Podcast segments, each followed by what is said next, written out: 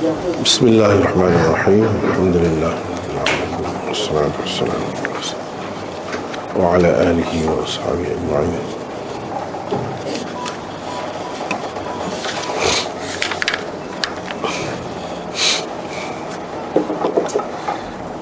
Alhamdulillah baru hari ini baru kita nak masuk hadis yang pertama Mishkat Sebelum ni kita duduk bincang pasal mukaddimah uh, Dan pendahuluan kitabul iman Jadi ini uh, kitabul iman yang kedua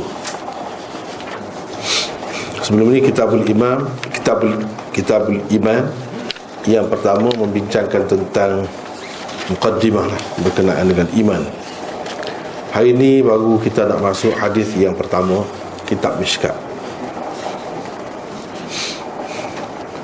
عن عمر بن الخطاب رضي الله عنه قال بينما نحن عند رسول الله صلى الله عليه وسلم ذات يوم إذ طلع علينا رجل شديد بياض الثياب شديد سواد الشعر لا يرى عليه أثر السفر ولا يعرفه منا أحد حتى جلس إلى النبي صلى الله عليه وسلم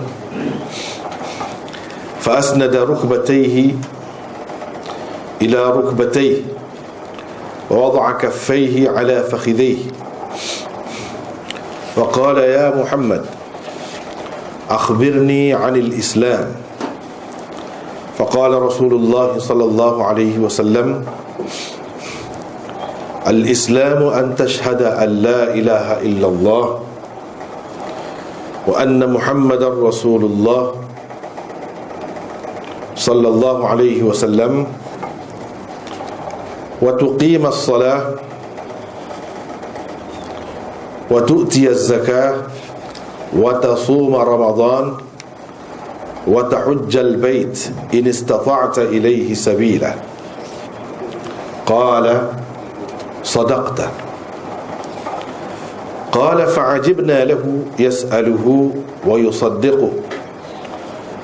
قال فأخبرني عن الإيمان.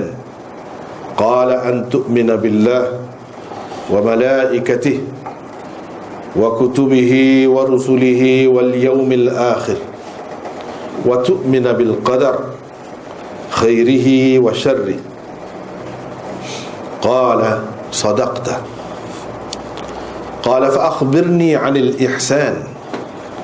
قال أن تعبد الله كأنك تراه فإن لم تكن تراه فإنه يراك.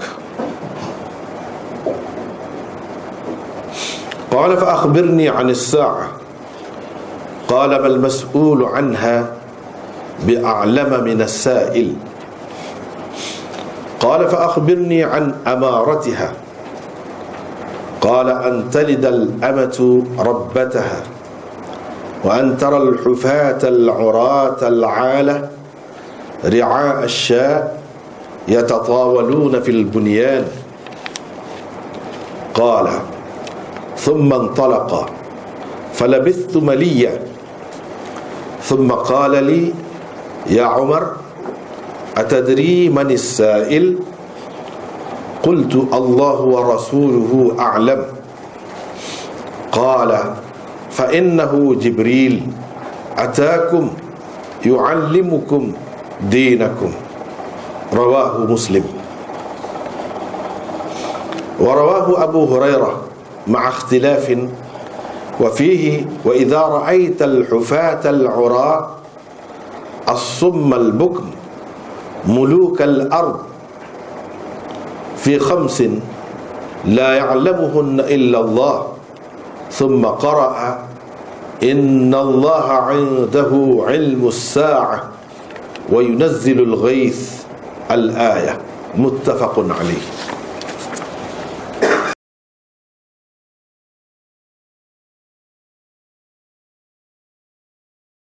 حديث ينبردامو عمر بن الخطاب رضي الله عنه مروايات كان katanya pernah pada suatu hari ketika kami sedang duduk di samping Rasulullah sallallahu alaihi wasallam tiba-tiba datang seorang lelaki dengan berpakaian amat putih dan berambut amat hitam. Sedikit pun tidak terlihat padanya kesan-kesan perjalanan. Jadi kesan-kesan orang yang sedang dalam perjalanan dan tiada seorang pun daripada kami yang mengenalinya lalu ia duduk di hadapan Nabi dengan merapatkan kedua lututnya kepada kedua lutut baginda sallallahu alaihi wasallam dan meletakkan kedua telapak tangannya di atas kedua pahanya. Kemudian lelaki itu berkata, "Wahai Muhammad, beritahulah kepadaku tentang Islam." Yani rukun Islam. Jawab Nabi sallallahu alaihi wasallam Islam itu ialah engkau bersaksi bahawa tiada Tuhan selain Allah dan Muhammad adalah utusan Allah mendirikan sembahyang menunaikan zakat berpuasa di bulan Ramadan dan mengerjakan haji ke Baitillah jika engkau mampu pergi ke sana. Lelaki itu berkata Benarlah engkau. Kami berasa hairan Kerana dia yang bertanya Tapi dia pula yang membenarkannya. Katanya lagi Beritahulah kepadaku tentang iman. Jawab Nabi Iman itu ialah engkau percaya kepada Allah Para malaikatnya Kitab-kitabnya Para rasulnya hari kemudian. Dan engkau percaya kepada takdir baik atau buruknya. Lelaki itu berkata benarlah engkau. Dia bertanya lagi beritahulah pula kepadaku tentang ihsan jawab nabi sallallahu alaihi wasallam ihsan itu ialah engkau menyembah Allah. Seolah-olahnya engkau nampak dia. Sekalipun engkau tidak nampak dia.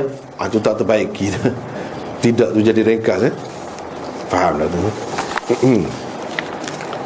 Sekalipun engkau tidak nampak dia. Ingat dia tetap nampak engkau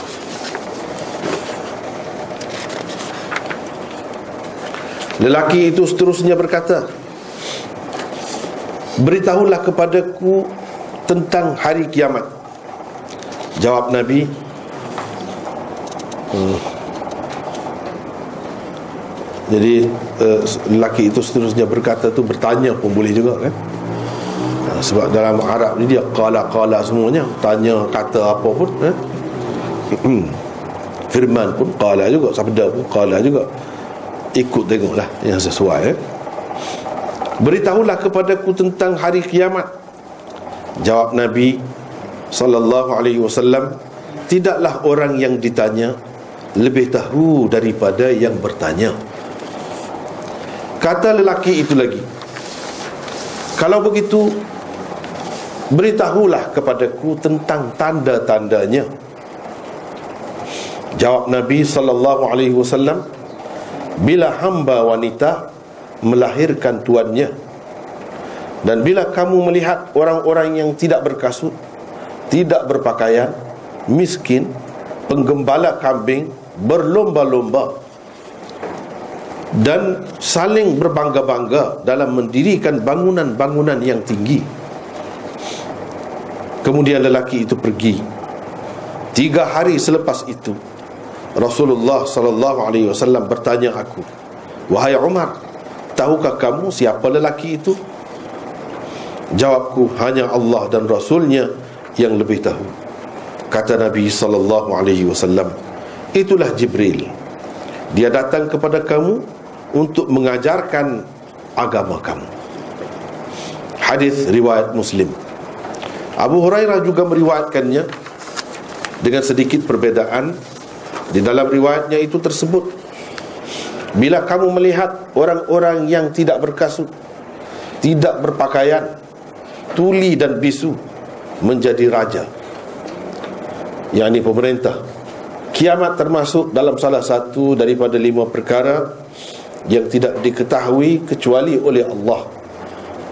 Kemudian Nabi SAW membacakan ayat Inna Allah indahu ilmu sa'ah wa yunazzilul ghaith dan seterusnya ayat itu.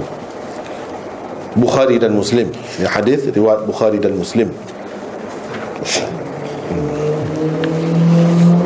Ha, kita balik semula kepada hadis tadi. Ini hadis yang pertama. Nampak kalau kita perhatikan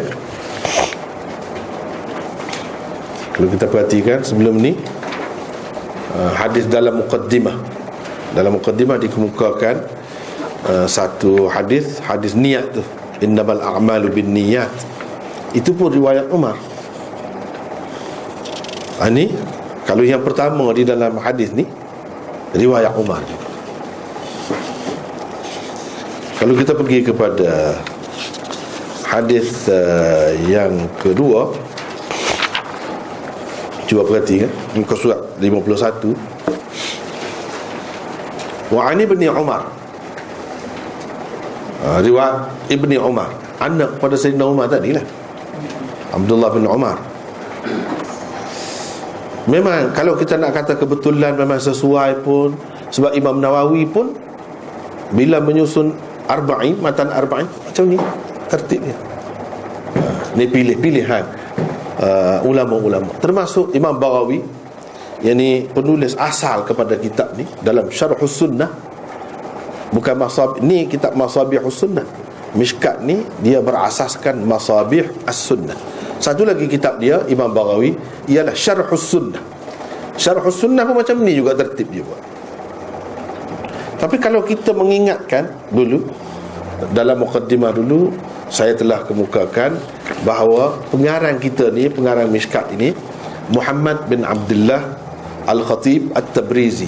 Lebih dikenali dengan Khatib Tabrizi. Dia ni daripada keturunan Sayyidina Umar. Keturunan Sayyidina Umar. Jadi ada kaitan. Ada kaitan. Jadi keturunan Sayyidina Umar ini tak kira lah daripada isterinya yang mana. Mungkin daripada hamba sahayanya kemudian ia menjadi orang-orang yang berjasa dan banyak memberi sumbangan kepada Islam. Di sepanjang masa. Termasuklah yang kita uh, kenali sebagai Syah Waliullah. Itu pun keturunan Sayyidina Umar. Keturunan Sayyidina Umar. Dari segi kesesuaiannya memang memang sesuai lah Sayyidina Umar antara tokoh yang terhebat lah dari kalangan sahabat dan sehingga Syah Waliullah tulis uh, satu sebahagian daripada bukunya Izalatul Khafa an Khilafatil Khulafa dia ada Fiqh Umar. Saya telah terjemuh buku itu dahulu tapi sampai sekarang dia tak siap. Sampai sekarang dia tak siap. Ada mazhab fiqh Sayyidina Umar siap dua dua jilid. Sepatutnya ada dua lagi. Hmm. Hal tu tertangguh. Sampai sekarang dia tak buat sibuk macam-macam pula. Uh, tapi dalam tu dia sebutlah kelebihan fiqh Sayyidina Umar. Syawaliullah sebut kalau kita kata imam-imam yang empat ni ataupun yang lain-lain lagi yang dianggap sebagai mujtahid mutlak nisbah kepada orang-orang lain di bawahnya tapi mereka ini kata Syah Allah jika dinisbahkan jika di uh, apa ni bandingkan dengan Sayyidina Umar tidak lebih daripada mujtahid muntasib sahaja. Yang betul-betul mujtahid mutlak kata dia Sayyidina Umar. Ha, itu mengikut pendapat dia. Jadi imam-imam empat ni Ataupun yang lain-lain Ini sebagai mujtahid muntasib sahaja. Ha, Mujtahid muntasib Iaitu hmm, Apa ni Mujtahid dalam uh, Satu-satu mazhab Yang dia mengaitkan dirinya Dengan seseorang imam ha, Itu mujtahid muntasib Macam Ibnu Khuzaimah Dan lain-lain lagi. Ibnu Al-Munzir Dia tu sendiri mujtahid. Tapi dia kaitkan dirinya Dengan syafi'i Atau lain-lain uh, imam. Itu dikatakan mujtahid muntasib ha, jadi imam-imam yang mustahid apa ni mutlak ni kalau dilihat kepada Sayyidina Umar macam mujtahid muntasib sahaja kata dia. Ha, itulah kedudukan Sayyidina Umar ini. Bukan seorang negarawan agung ulung sahaja. Tetapi dari segi ilmu Rasulullah sallallahu alaihi wasallam dia adalah seorang yang terpilih. Bayangkanlah kalau Imam Syafi'i menjadi menjadikan Ibnu Abbas sebagai rujukan utamanya dalam fiqhnya. Mazhab Syafi'i bukan main besar. Berapa ramai pengikutnya berapa banyak kitabnya berapa ramai alim uh, apa ni tokoh-tokoh dalam mazhab Syafi'i itu kan uh, dia punca dia kalau di kalangan sahabat Ibnu Abbas Ibnu Abbas tu boleh dikatakan segala ilmunya berpunca daripada Sayyidina Umar. Ha, dengan, dengan sebab itu Syafi'i pun dia ada kait juga dengan Umar. Ha. Seluas-luas mazhab Syafi'i itu puncanya kalau di kalangan sahabat Ibnu Abbas. Ibnu Abbas adalah murid yang paling istimewa bagi Sayyidina Umar. Ha, itulah kelebihan Sayyidina Umar. Tapi kadang-kadang orang lupa sebab dia jauh. Orang nampak yang bawah ni yang dekat itu. Sebenarnya dia punca. Patutlah ha, kalau um, apa ni? Ha, kalau uh, apa ni Rasulullah sallallahu alaihi wasallam mimpi uh, Rasulullah sallallahu alaihi wasallam mimpi um, dalam setengah-setengah riwayat dia kata Sayyidina Umar yang mimpi uh, minum susu minum susu uh, apa ni Rasulullah sallallahu alaihi wasallam minum susu lepas tu yang lebih dia bagi kepada Sayyidina Umar. Sayyidina Umar minum sampai habis susu tu dalam bekas yang Nabi minum. Sehingga dia nampak uh, padahal susu tu tidak banyak kan? Uh, sebab yang lebih ataupun sisa Rasulullah sallallahu alaihi wasallam sahaja. Tapi dia nampak macam uh, peluh dia ni keluar keluar susu dan hujung sampai ke hujung-hujung jari eh? macam berpeluh susu keluar gitu nampak susu. Bila eh, Rasulullah SAW diberitahu um, ataupun kalau dia bermimpi hmm, kalau dia bermimpi dia menceritakan takbir itu. Uh, dia yang menceritakan takbir itu. Hmm, jadi dia kata ini menunjukkan Umar uh, akan mendapat ilmu aku. Dan yang dia dapat itu hmm, sangat banyaklah ilmu melimpah ruah lah kita kata. Dia akan dapat dengan banyak sekali sehingga melimpah ruah. Ha, itu satu. Satu lagi mimpi juga. Hmm. orang lain semua pakai baju singkat-singkat. Hmm? singkat-singkat. Bahkan ada setakat ini. Setakat bawah tetek saja. Baju tapi saya Umar ni labuh sampai meleret ke tanah bila ditakbir dia kata ini ugama. Nabi SAW kata ugama Umar ni memang lengkap lah cukup eh? cukup istimewa. Ha, itu yang ditakbirkan. Jadi dari semua sudut kalau kita lihat Umar ini memang ha, seorang yang istimewa. Sebab itu sampai sekarang ini pun um, kalau contoh pemimpin Islam selalunya ditunjukkan Umar. Sebab Abu Bakar walaupun dia memang istimewa sebab uh, khalifah yang pertama. Tapi dia tidak lama. Dari segi uh, mengukuhkan ajaran Islam itu dia tidak sempat.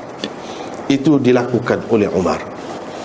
Dari sudut ilmu dari sudut apapun memang lebihlah ha, Sayyidina Umar ini Umar bin Al-Khattab meriwayatkan katanya pernah pada suatu hari. Nah, jadi mereka duduk-duduk dekat Rasulullah sallallahu alaihi wasallam biasalah keadaan mereka begitu. Hmm. Mendapat pengajaran ataupun mendengar nasihat bimbingan mendapat bimbingan daripada Rasulullah sallallahu alaihi wasallam itu yang biasa dilakukan oleh sahabat. Tiba-tiba datang seorang lelaki dengan berpakaian amat putih sangat putih dan berambut amat hitam. Tidak nampak dia ni uh, orang yang datang dari jauh.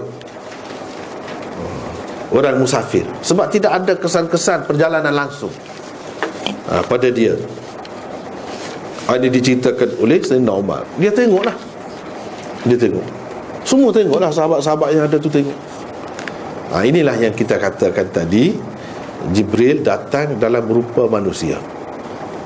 Ha, Ini rupa manusia. Manusia itu tidak dikenali.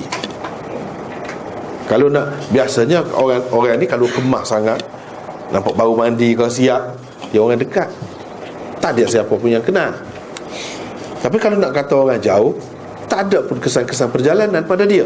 Ha, Banyak perkara yang uh, Bertentangan lah. Banyak perkara yang ajaib Yang pelik ha, Jadi di sini Tiba-tiba datang seorang lelaki. Saya buat nota di situ 38 uh, Sebab mesti diingat ini Ada kaitan dengan nota sebelum ni. Muka surat pun Terus 37 eh?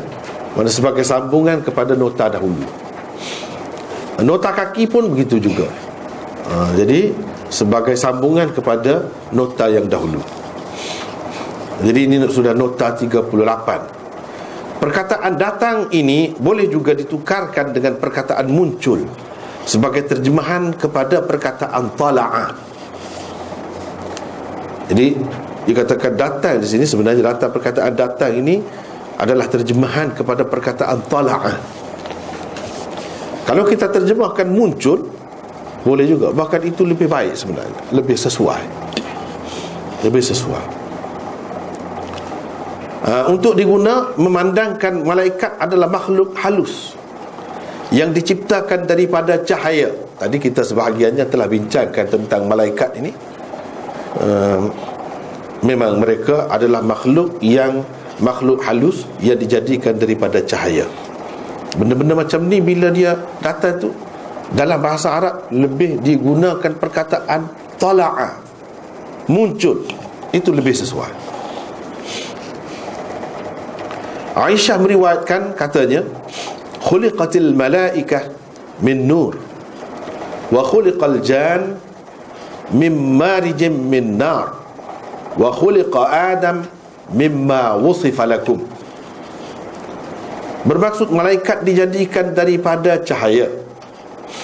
Jin dijadikan daripada lidah api yang menjulang-julang. Adam pula dijadikan daripada tanah seperti mana telah diceritakan kepada kamu. Yakni oleh Allah kepada kamu di dalam Al-Quran. Uh, Adam dijadikan disebut sini uh, uh, dijadikan mana? Adam dijadikan daripada uh, tanah. Seperti mana telah di tak ada tanah tu kalau nak kira tu kita ambil mafhum dia lah uh, uh, kalau nak kira lafaz dia harfiah dia daripada apa yang telah diberi gambaran kepada kamu telah diceritakan kepada kamu. Jadi yang diceritakan kepada kita ialah dijadikan daripada tanah lah. Ha, sebab iblis kata khalaqtahu min khalaqtani min narin wa khalaqtahu min tin. Uh, engkau jadikan aku daripada api dan jadikan dia daripada tanah. Ha, di dalam Al-Quran disebutkan begitu Uh, jadi hadis Aisyah ini diriwayatkan oleh Muslim Ahmad dan lain-lain lagi seperti yang tersebut di situ. Selain itu di dalam bahasa Arab perkataan tala'a sering diguna untuk menyatakan kemunculan jisim-jisim yang bercahaya. Seperti tala'atis syams. Matahari naik. Tala'al badru. Bulan naik. Jadi semua tu kan jisim-jisim yang bercahaya dia guna perkataan tala'ah jadi patutlah di sini Sayyidina Umar. Ini riwayat-riwayat Sayyidina Umar. Dia guna perkataan tala'ah mana dia cukup faham tu. Bahawa uh, ini sebab dia cerita ni kemudian. Setelah Rasulullah wasallam bagi tahu kepada dia itulah Jibril ini ni. Uh, uh, dia cerita ni kemudian. Jadi dia cukup faham malaikat ni dijadikan daripada apa. Kalau daripada cahaya uh, apa ni benda-benda ataupun jisim-jisim yang bercahaya tu dalam bahasa Arab digunakan tala'ah. Jadi patut pun dia guna perkataan tala'ah jadi tepat pemilihan kata-kata tu. Uh, untuk menggambarkan kemunculan uh, apa ni Jibril itu digunakan perkataan tala'ah. Tapi kita gunakan datang sebab pada zahirnya dia datang. Kalau nak kira perkataan yang digunakan oleh Sayyidina Umar itu Lebih tepat kalau kita kata muncul Melihat kepada kejadian asalnya. Kita terjemahkan datang Kerana pada pandangan orang ramai dia datang. Gitu saja. Maka penggunaan perkataan tala'a oleh perawi di sini Perawi utamanya Apa ni Sayyidina Umar lah. Ha, Itulah perawi paling atas. Amat tepat sekali. Kedatangan Jibril dalam rupa manusia adalah untuk memudahkan pengajaran dan pembelajaran. Kerana proses pengajaran dan pembelajaran Lebih sukar diterima daripada orang yang berlainan jenis. Ha, Seperti mana yang tadi hmm, Ahyanan yatamathalu liyal malaku rajulan. Kalau yang sebelum pada tu Dia kata Wahuwa asyadduhu alayya. Eh? Yang datang dalam bentuk bunyi uh, Apa ni Gemercing, loceng itu Itu paling berat Kadang-kadang dia datang kepadaku dalam rupa seorang lelaki. Artinya yang ini ringan Tidak berat Senang dia terima. Jadi sama juga dengan di sini Apa tujuan dia datang dalam rupa dalam bentuk manusia? Dalam bentuk seorang lelaki Untuk memudahkan pengajaran dan pembelajaran. Kalau sama jenis mudah eh? Uh, kalau sama-sama manusia tidak sama jenis tak? Susah Misal kita kata lelaki dengan perempuan. Boleh kau patut kau kalau kalau dia datang dalam rupa perempuan dia pergi eh pelagar lutut dengan Rasulullah sallallahu alaihi wasallam. patut ke? ha. ha. tak patut kan? Hmm, tak sesuai. Kan susah. Jadi banyak perkara tu kena jaga ini, jaga ini banyak perkara. Itu kalau tidak sama jenis. Kalau tidak sama jenis, sama-sama manusia tapi bangsa lain, bahasa lain pun susah juga. Eh? Dia cakap kita tak berapa faham nah. Ha. Kalau ada ramai-ramai ada Yang sama jenis dengan dia sudah ketawa Kita senyap lagi nah. Tak tahu apa yang sebab ketawa ni nah. ha, Macam tu Kalau tidak sama jenis ha. Banyak perkara Banyak masalah Tapi ha, Begitu juga Kalau jenis lain Susah juga Binatang Dengan manusia Nak berurusan macam mana Susah juga ha, Jadi Kedatangan Jibril Dalam rupa manusia kemudian manusia tu lelaki. Kemudian bercakap Arab. Bukan bercakap Melayu ke ataupun bahasa-bahasa lain jadi susah juga. Kalau katakanlah Rasulullah faham pun. Yang lain-lain. Tak faham. Kena Rasulullah SAW tu cerita pula. Ah dia kata begini begini gini susah kan? Jadi dia datang uh, dalam uh, rupa yang biasa uh, yang biasa ha, Jadi ini ringan, mudah Dan orang lain pun boleh tumpah terus Tanpa menunggu terjemahan Daripada Rasulullah Sallallahu Alaihi Wasallam.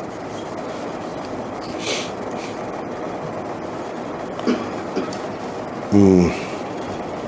Berdasarkan riwayat Ibnu Mandah di dalam kitab Al-Iman dengan isnadnya yang menepati syarat Muslim Kedatangan Jibril kali ini adalah selepas semua hukum hakam agama selesai diturunkan.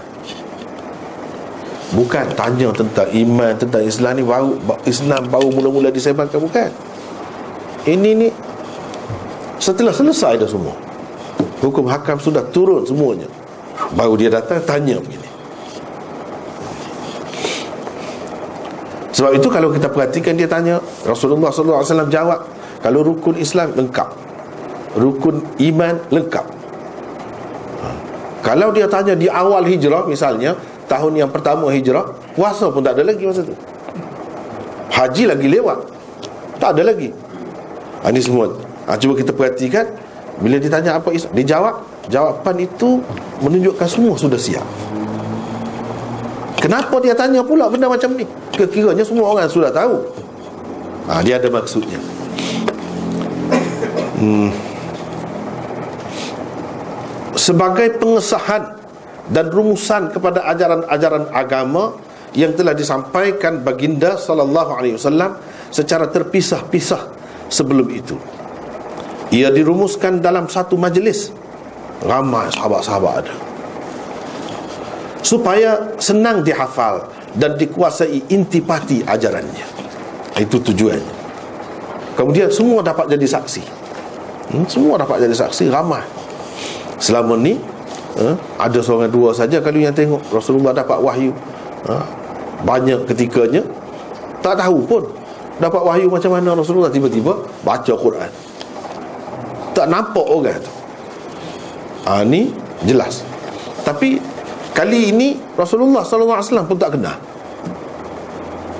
Tak kenal. Ha, biasanya Rasulullah SAW kenal sahabat-sahabat tu memang dia nampak macam orang biasa. Ataupun orang badui ke. Nak kata badui kalau orang badui dia tidak bersih macam ni. Eh? ha, dan tidak beradab tidak nampak ha, bijak bijak sana. Eh? sebab bila Rasulullah SAW cerita dia kata benarlah kau. Ha, itu macam dia sudah tahu. Ha, maklumatnya cukup. Sangat berpengetahuan. Ha, kita tengok itu. Hmm. Sebab urut hadis ini ialah ha, ini sebab urut penting diketahui. Seperti tersebut di dalam sahih Muslim bahawa setelah Rasulullah sallallahu alaihi wasallam bersabda tanyalah aku. Saluni tanyalah aku. Mereka para sahabat merasa gerun untuk bertanya baginda sallallahu alaihi wasallam tiba-tiba datanglah seorang lelaki lalu duduk dekat dua lutut Nabi sallallahu alaihi wasallam di penghujungnya Nabi sallallahu alaihi wasallam bersabda hadha jibril arada an ta'allamu idh lam tas'alu. Itu jibril. Oleh kerana kamu tidak bertanya dia hendak kamu tetap mendapat ilmu. Ha, itu ini ini sebab buruk dia. Sebab gini um, sahabat-sahabat ni yang rapat-rapat dengan Rasulullah yang sudah lama memeluk agama Islam mereka ini sangat hormat dan gerun kepada Nabi sallallahu alaihi wasallam. Bahkan beberapa kali dah sudah ditegur. La tarfa'u aswatakum fawqa sautin nabi wa la tajharu lahu bil qawl kajahri ba'dikum li ba'd an tahbata a'malukum wa antum la tash'urun misalnya ada yang tak kena uh, tersalah mengangkat suara lebih nampak macam kasar silap juga. Tak kena juga ditegur eh? Sehingga jadi satu ayat Al-Quran. Jangan angkat suara kamu Melebihi suara Nabi. Jangan kamu bercakap Dengan suara yang kuat Seperti kamu bercakap dengan orang-orang lain. Itu boleh menghapuskan Amalan kamu Pahala-pahala amalan kamu Dalam keadaan kamu tak sedar. Ha, Tengok teguran Allah SWT Dalam ayat yang lain pula Disebutkan La tas'alu an asya' in tubdalakum tasukum. Jangan tanya perkara-perkara yang kalau dinyatakan akan menyakiti kamu menyusahkan kamu. Jangan tanya. Jadi mereka serba salah. Takut tak kena ini takut tak kena ini eh? mereka sangat suka kalau ada orang luar yang datang yang tidak biasa ataupun orang yang baru memeluk agama Islam suka sangat sebab kalau tersalah pun tak apa Sebab dia orang baru.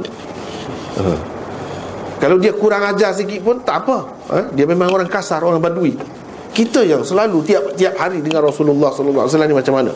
Sebab salah Apalagi banyak dah sudah belajar ha, Pengajaran-pengajaran banyak ha? Yang tanya kadang-kadang tak sesuai hmm? Orang tanya ah, Tanya apa nak tanya Dia tanya ayah saya Ayah saya siapa? Ha. Misalnya Walaupun kepada dia penting yang bertanya tu Tapi apa kelebihannya? Apa yang dapat diperolehi oleh umat kemudian Daripada pertanyaan itu? Tak ada mana kan? Ha, Jadi itu mereka berasa Serba tak kena lah. Ha, Serba tak kena. Ha, Tiba-tiba bila orang ini datang Mereka suka Sehingga sahabat-sahabat jadi tidak bertanya. Sebab banyak dah yang tahu. Nak buat yang itu pun tak terbuat. Seperti kita lah sekarang ni kan. Eh? kalau nak kira doa Rasulullah wasallam. Siapa di antara kita ni yang boleh kata saya telah guna semua doa Rasulullah wasallam. Eh susah juga. Susah juga. Bahkan kadang-kadang di antara kita ni kerana tidak tahu nilai doa-doa itu kita pilih doa-doa orang-orang lain. Yang orang lain baca. Eh cara zikirnya, cara selawatnya, cara doa kita pilih yang itu uh, ketinggalannya kita. Tak sedarnya uh, kedudukan Rasulullah sallallahu alaihi wasallam itu. Tapi kalau ha, kita sedar itulah yang paling baik digunakan. Itu pun tak habis lagi. Jadi nak tanya apa? Ha, itu yang jadi serba salah. Ha, tapi Rasulullah wasallam sebenarnya tak suka juga tak tanya. Dia tak suka. Ha, sebab tu dia selalu buka peluang. Tanya. Tanya. Tiba-tiba tak tanya kali ni. Senyap. Ha, lalu mari satu orang dia pun tanya. Akhir sekali Nabi wasallam kata, "Hada Jibril arada an ta'allamu id lam tas'alu." Itu Jibril oleh kerana kamu tidak bertanya, dia hendak kamu tetap mendapat ilmu jadi supaya kamu tidak pulang tangan kosong hari ini. Dapat juga sesuatu. Melalui pertanyaan orang lain. Uh, jadi kalau kita pergi ke majlis ilmu sepatutnya kita boleh uh, ceritalah boleh simpulkan apa yang kita dapat. Jadi kalau senyap saja mungkin eh senyap duduk depan Rasulullah wasallam tak dapat. Jadi Jibril tak suka macam tu. Ha, Kira-kira ini satu bentuk pengajaran juga. Secara tidak langsung Tak suka Kalau kita pergi ke majlis ilmu Biarlah kita dapat sesuatu. Ha, Itulah yang Rasulullah SAW kata. Dia nak kamu dapat juga ilmu.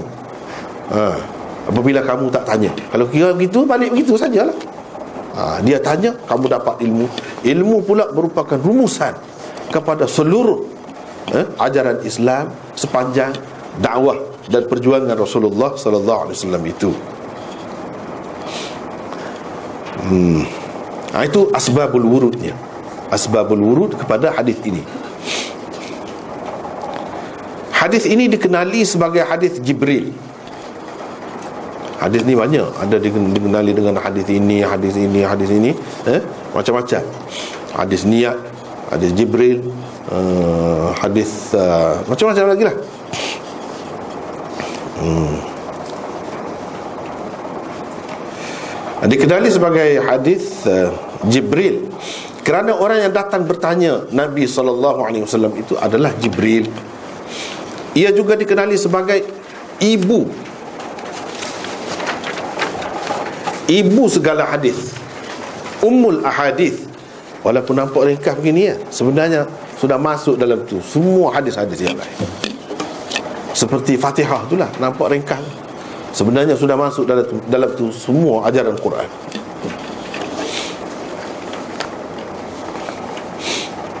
kerana segala ilmu syariat sama ada yang berkaitan dengan usuluddin fit adab akhlak kemasyarakatan tasawuf hikmat falsafah dan lain-lain masuk dalam tu ha, jadi ini kita cuba bincang secara ringkas lah. Secara ringkas tu pun kita boleh dapat Nampak semua ni ada dalam tu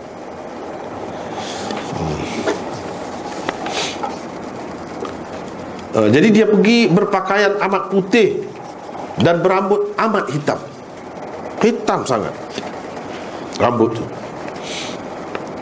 Syadidu bayadhi thiyab nota 39 dan syadidu sawadi sya'r adalah dua jumlah atau dua ayat atau dua murakkab idhafi eh?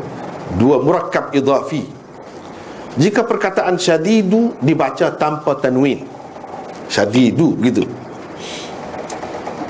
Tanpa tanwin yang baris dua. Seperti di dalam hadis di atas. Dalam hadis itu kan Tak ada tanwin Satu saja baris. Hmm.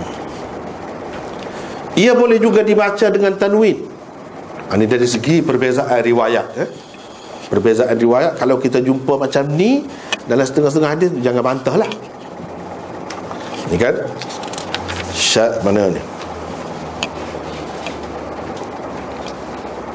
Nah itu baris yang kedua lah. Dalam teks asal itu. Uh, Syadidu bayadithya. Syadidu. Bukan syadidun. Bukan baris dua begitu.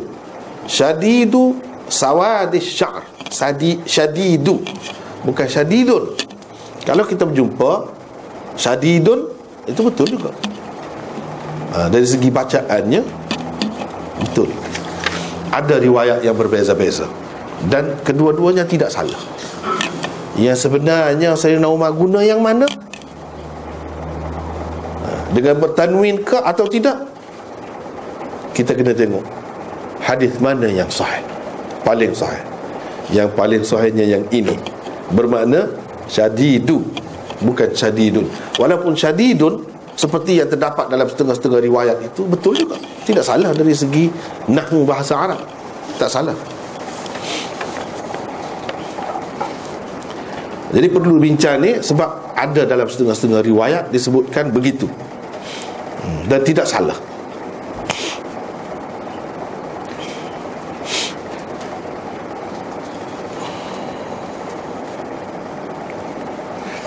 Uh, ia boleh juga dibaca dengan tanwin Dalam keadaan ini pula perkataan bayat dan sawat akan menjadi fa'il kepadanya Bila kata fa'il Dia akan baca syadidun bayadu athiyab atau syadidun bayadu thiyabihi.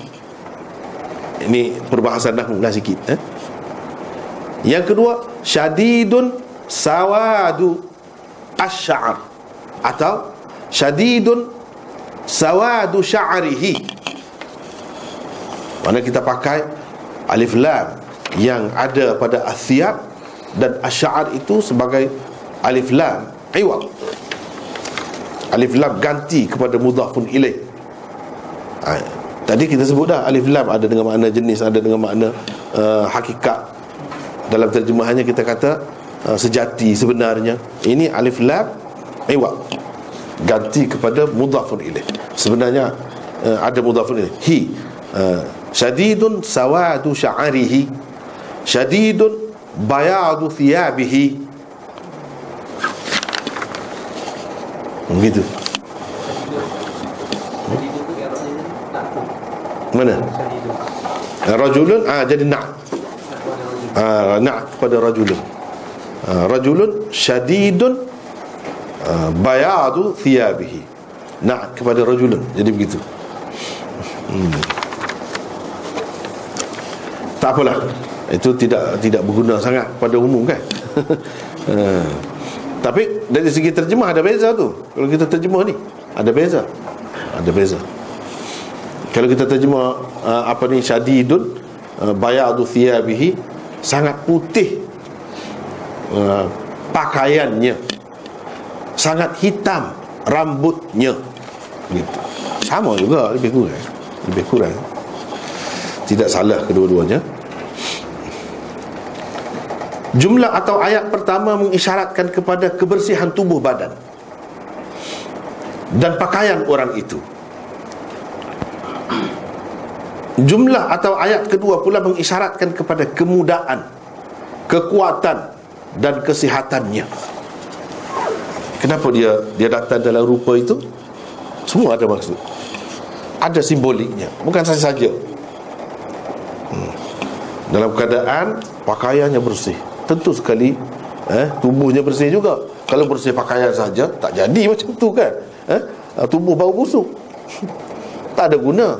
Ah, jadi mestilah kita kata betul-betul kemas lah betul-betul kemas. Secara simbolik kedua-dua jumlah atau ayat itu mengandungi banyak pengajaran untuk pelajar khususnya apabila kita nak menghadiri majlis ilmu nak pergi belajar macam mana sepatutnya? Ha, itu sebenarnya. Ha, dia nak ajar kita. Antara lainnya adalah seperti berikut. Satu A para pelajar hendaklah berada dalam keadaan bersih semasa belajar. Ha, ini antara pengajarannya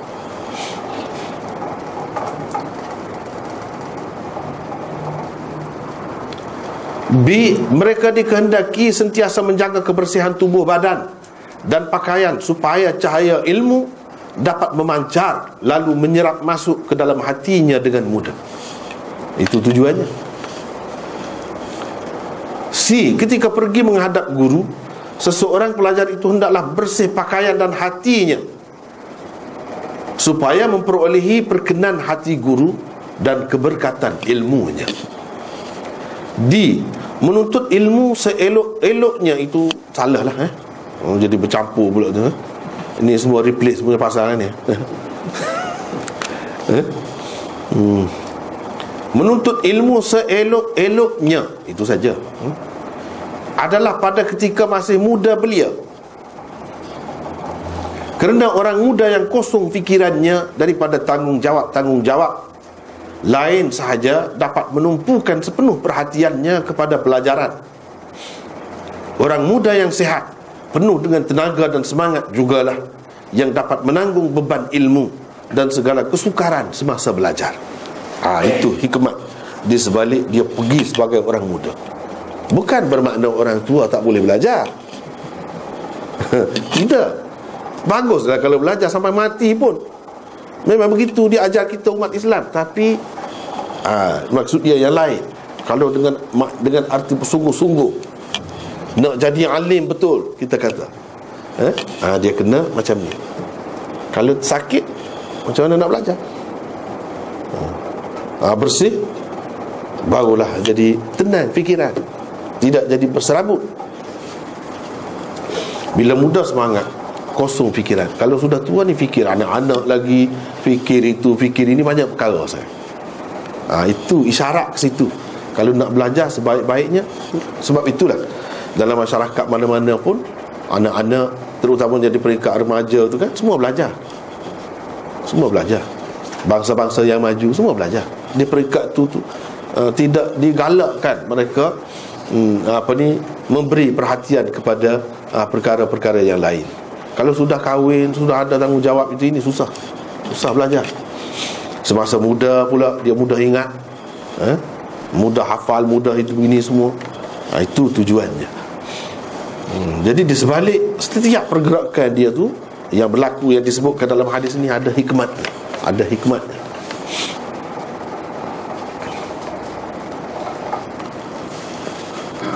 Muka surat 38 kita naik ke atas.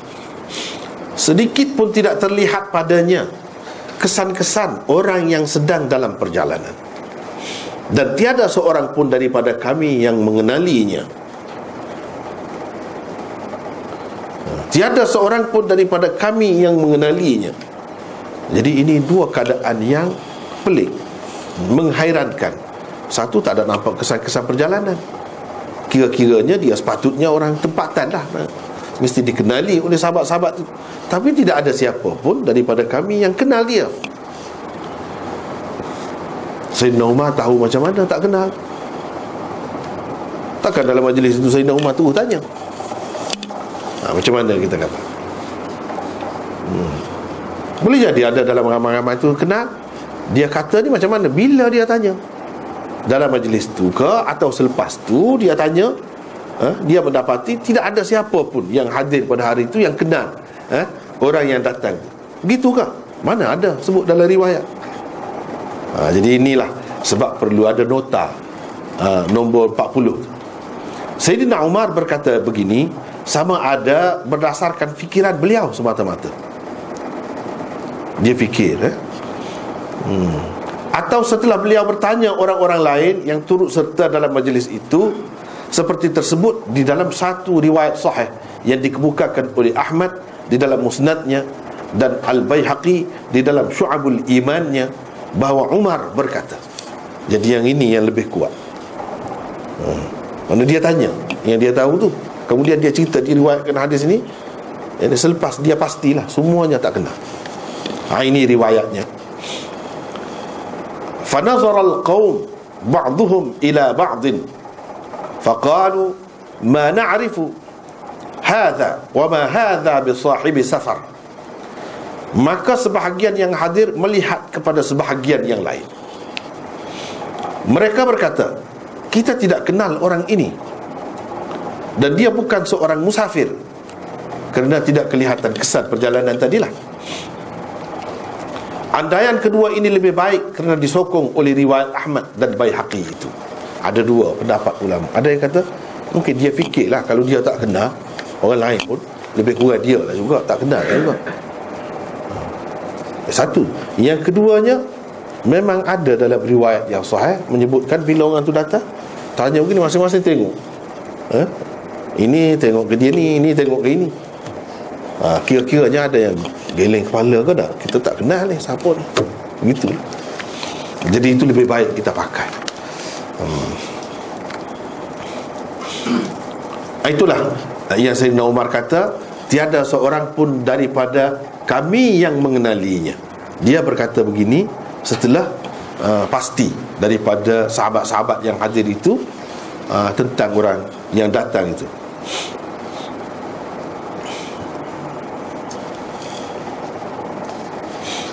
Lalu ia duduk di hadapan Nabi sallallahu alaihi wasallam dengan merapatkan kedua lututnya kepada kedua lutut baginda sallallahu alaihi wasallam dan meletakkan kedua tapak atau telapak tangannya di atas kedua pahanya.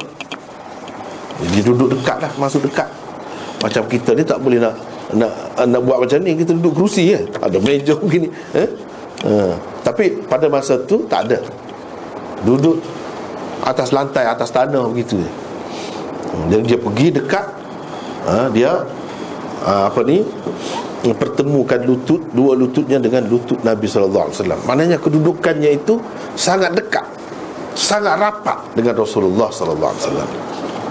Dan meletakkan kedua tangannya di atas kedua pahanya. Pahanya tu nya tu siapa? Pahanya sendiri ke paha Nabi? Ada dua pendapat. Ada dua pendapat di sini. Satu pendapat mengatakan dia pergi lutut tu memanglah bertemu lutut. Tangan itu dia letak atas pahanya sendiri. Jadi pahanya tu pahanya sendiri.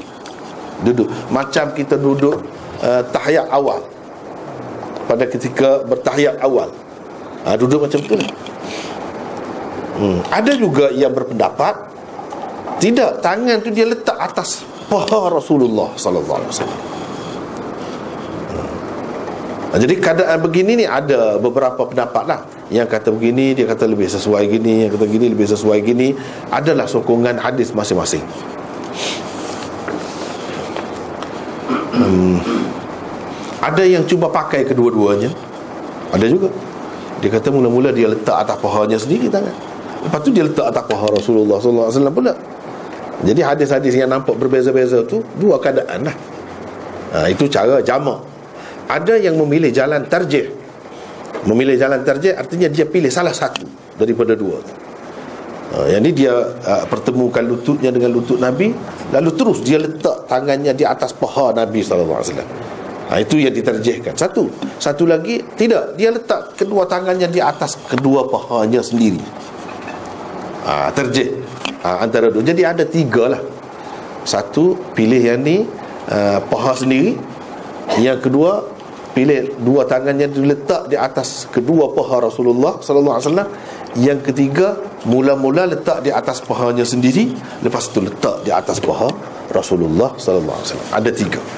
Tapi kita nak tengok sekarang ni uh, siapa yang memilih jalan tarjih? Siapa yang memilih jalan jamak? Ada macam-macam lah tu eh? Di kalangan ulama ada yang menyokong ini yang menyokong ini.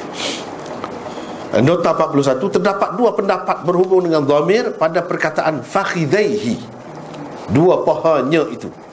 Adakah ia kembali kepada perkataan rajul yakni orang yang datang menemui Nabi sallallahu alaihi wasallam atau ia kembali kepada Rasulullah sallallahu alaihi wasallam? Kalau ia kembali kepada orang berkenaan Maka maksudnya ialah ia meletakkan kedua tangannya di atas kedua pahanya sendiri. Sebab ada dalam setengah-setengah riwayat itu dia kata, eh, hmm, ha, dia kata wa wada'a kaffaihi ala fakhidhai an-nabi. Atas kedua paha Nabi. Jelas begitu. Tapi di sini tak jelas. Di atas kedua pahanya. Jadi pahanya tu boleh kembali kepada orang itu, boleh kembali kepada Rasulullah sallallahu alaihi wasallam. Dengan sebab itu ada khilaf eh? Hmm.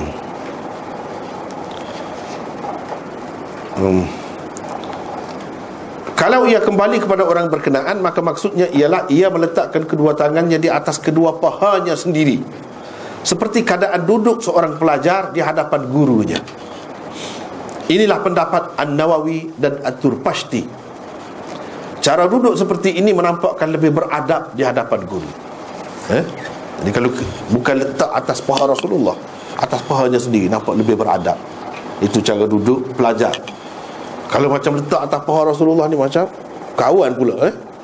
Ha, macam kurang pula beradab tu. Macam nak bergurau pula. Nah itu kurang sesuai kata dia. Sebab itu Imam Nawawi pilih uh, dia letak kedua tangan tu di atas kedua pahanya sendiri. Bukan paha Nabi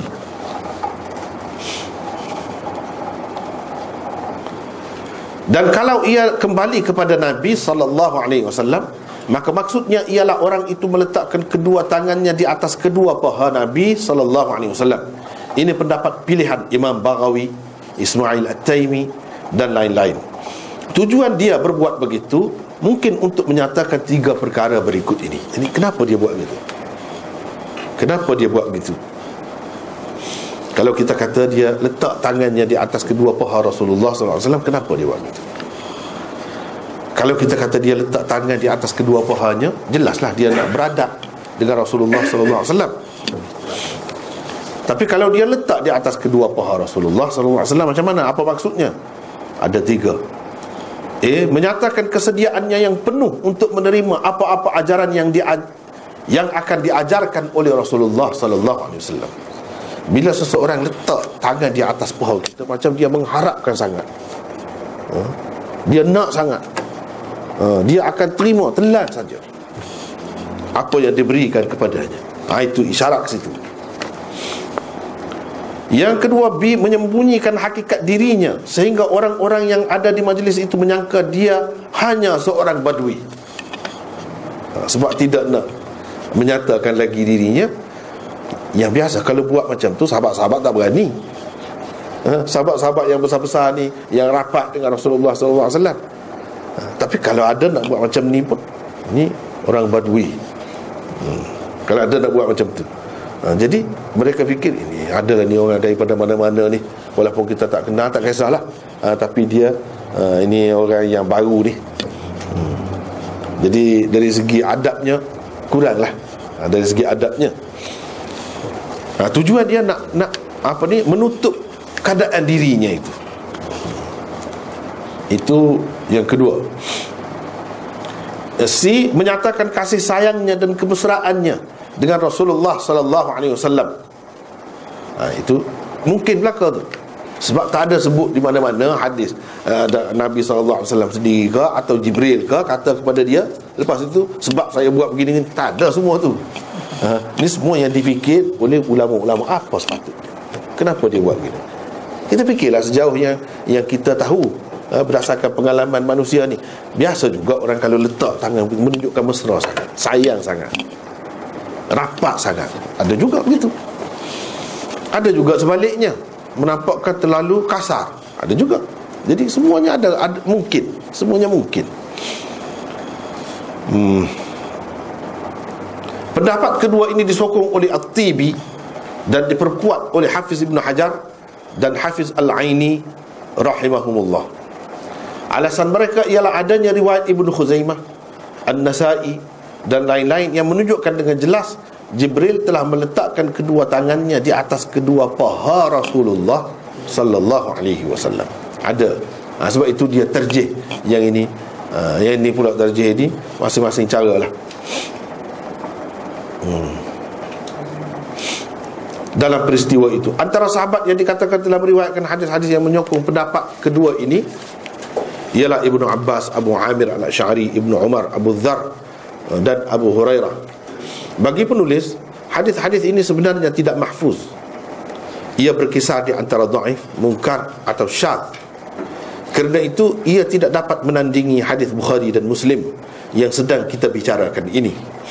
Sebagai contoh, lihatlah saja kepada uh, riwayat An-Nasai di bawah nanti. Ia merupakan riwayat terbaik berhubung dengan perkara ini. Namun di dalamnya tetap juga ada beberapa unsur syuzuz. Perhatikan terutamanya perkataan-perkataan atau rangkai kata-rangkai kata yang bergaris di bawahnya. Memang ada beberapa riwayat. Kenapa yang ulama ni tak mahu pilih ini? Ada hadis. Sebab dia tengok hadis ni tak berapa kemas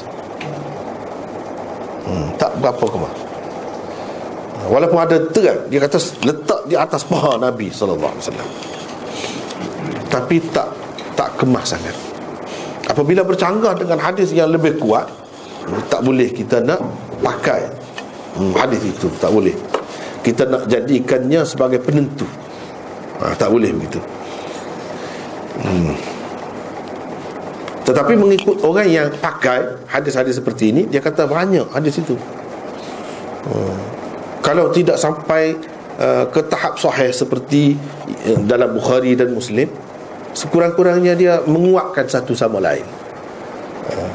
Dan uh, menguatkan satu sama lain dan boleh kita pakai. Hadis yang seumpama itu uh, terutamanya benda tu tidak tidak mustahil kalau kita pakai kedua-duanya. Mula-mula dia letak di atas pahanya sendiri. Lepas tu untuk lebih rapat dia letak pula tangan atas paha Rasulullah SAW apa salahnya katanya kalau kita pakai kedua-duanya begitu. Uh, dan kalau kita kata uh, kalau kita kata dia memang terus letak tangannya ke atas kedua paha Rasulullah sallallahu alaihi wasallam. Apa salahnya? Sebab dalam hadis Bukhari Muslim ini dia tidak menafikannya. Dia kata di atas kedua pahanya. Itu belum jelas. Belum jelas. Mungkin paha Nabi sallallahu alaihi wasallam betul betul bukan paha dia. Apalagi ada riwayat yang menunjukkan paha Rasulullah sallallahu alaihi wasallam. Dia terjihkannya itu.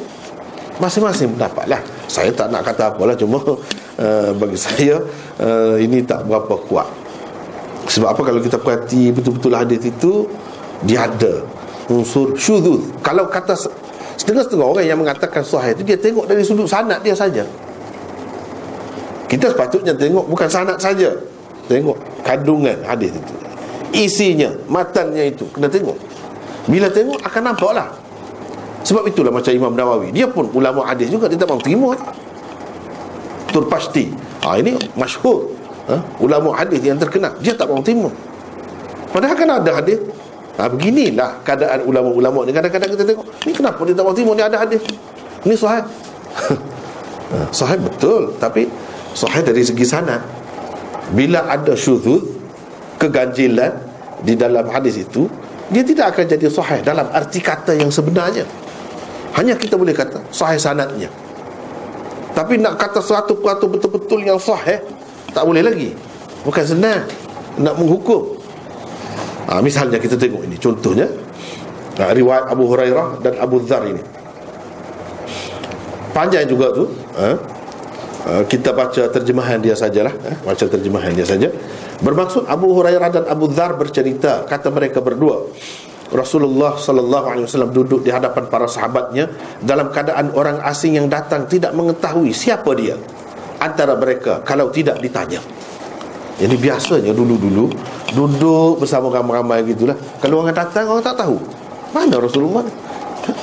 Sebab dia tidak ada duduk di tempat yang lebih tinggi daripada yang lain tak ada sama. Ha, itu ceritanya.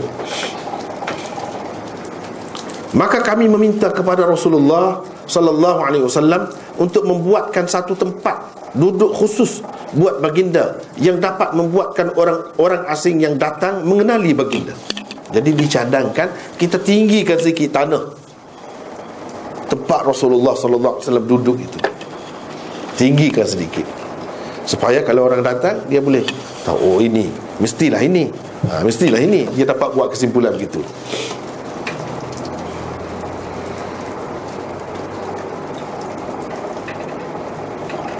Hmm. Lalu kami buatkanlah satu tempat duduk daripada tanah untuk Rasulullah sallallahu alaihi wasallam duduk di atasnya. Pernah ketika kami sedang duduk, yang ini selepas itulah, selepas itu selepas dibuat itu. Pernah ketika kami sedang duduk dan Rasulullah sallallahu alaihi wasallam pula duduk di tempatnya itu, tiba-tiba datang seorang lelaki yang sangat cantik wajahnya dan sangat wangi pula baunya kainnya. Semacam tidak terkena apa-apa kotoran. Ini sangat bersih lah dia memberi salam di hujung hamparan dengan katanya Assalamualaikum ya Muhammad. Setelah Nabi SAW menjawab salamnya dia berkata boleh saya mendekatimu wahai Muhammad? Nabi SAW menjawab silakan. Dia terus meminta untuk yang ini lebih mendekati baginda sallallahu alaihi wasallam beberapa kali. Nabi sallallahu alaihi wasallam pula terus berkata silakan. Ha, dia nak rapat lagi. Silakan. Ha, Nabi kata. Hmm. sehingga akhirnya dia meletakkan tangannya di atas dua lutut Rasulullah sallallahu alaihi wasallam. Cuba perhati. Yang saya garis bukan dua paha dua lutut lain lutut dengan paha ni lain. Uh, jadi kita tak boleh nak menentukan yang tadi yang jelas sebut paha tu dengan yang ini. Sebab yang ini sebut lutut. Kalau kita kata dia, ya memanglah dia letak atas lutut dulu lepas itu dia letak atas paha pula. Ceritalah dengan betul. Ceritalah dengan betul. Mula-mula dia letak di atas lutut dulu kemudian dia letak pula di atas paha. Gitu sepatutnya kena cerita Ha, ini benda-benda ni diperhatikan oleh ulama-ulama hadis. Mungkin orang biasa dia tak tak perasan ni benda-benda ni. Inilah orang panggil yang kita katakan unsur syuzud. Unsur syuzud. Ganjil. Dia syarat nak hadis sahih. Bukan sahaja perawi-perawi dia tu orang-orang yang baik-baik cukup syarat. Jangan ada syuzud di dalamnya. Keganjilan iaitu lafaz dia itu bercanggah dengan riwayat sahih yang lebih sahih daripada jangan begitu. Ha, matan? Ha, matan? Ha, di situ kena tengok. Ha, jangan ada syudud ha, dalam dalam sanad pun begitu juga. Jangan ada syudud bukan matan saja ha? Ha, dan jangan ada illat. Illat ni macam kecacatan lah ha? macam ada kecacatan. Ha, kecacatan itulah yang dapat dikesan oleh ulama-ulama hadis kerana itulah mereka tak mahu terima. Tak apalah kita baca lagi Ketika itu berkatalah dia Wahai Muhammad Beritahulah kepadaku Apa itu Islam. Jawab Nabi SAW Islam itu ialah engkau menyembah Allah Di samping tidak menyentuhkan apa-apa dengannya. Sedangkan dalam riwayat Bukhari dan Muslim ini Islam itu dia kata uh, mana ni? Ha. apa itu Islam? Jawab Nabi SAW Islam itu ialah engkau bersaksi bahawa tiada Tuhan selain Allah dan Muhammad adalah utusan Allah. Itu lafaznya. Jadi di sini mungkin kita kata dia maksudkan tauhid. Ya tauhid. Risalah. Kerasulan. Tak ada di sini. Ah itu ilat kecacatan yang terdapat di sini. Dan syuzud yang berbeza daripada riwayat yang sahih. Sebab dia sebut eh, uh, engkau menyembah Allah. Di samping tidak menyentuhkan apa-apa dengannya. Yang berkenaan dengan Allah sahaja. Berkenaan dengan Rasulullah. Sedangkan hadis yang lebih sahih menceritakan Muhammad itu Rasulullah. Ada kan? Di sini tak ada langsung sebut tak ada langsung itu berbeza tak boleh berbeza uh, Engkau mendirikan sembahyang Menunaikan zakat Mengerjakan haji ke Baitullah Dan berpuasa di bulan Ramadan Lelaki itu bertanya Kalau saya melakukannya Apakah itu berarti saya telah Islam? Jawab Rasulullah sallallahu alaihi wasallam, "Ya." Kata orang itu, "Benarlah engkau." Kata Abu Hurairah dan Abu Dhar, apabila kami mendengar orang itu berkata, "Benarlah engkau," Kami berasa pelik. Seterusnya dia bertanya Beritahulah kepadaku tentang iman.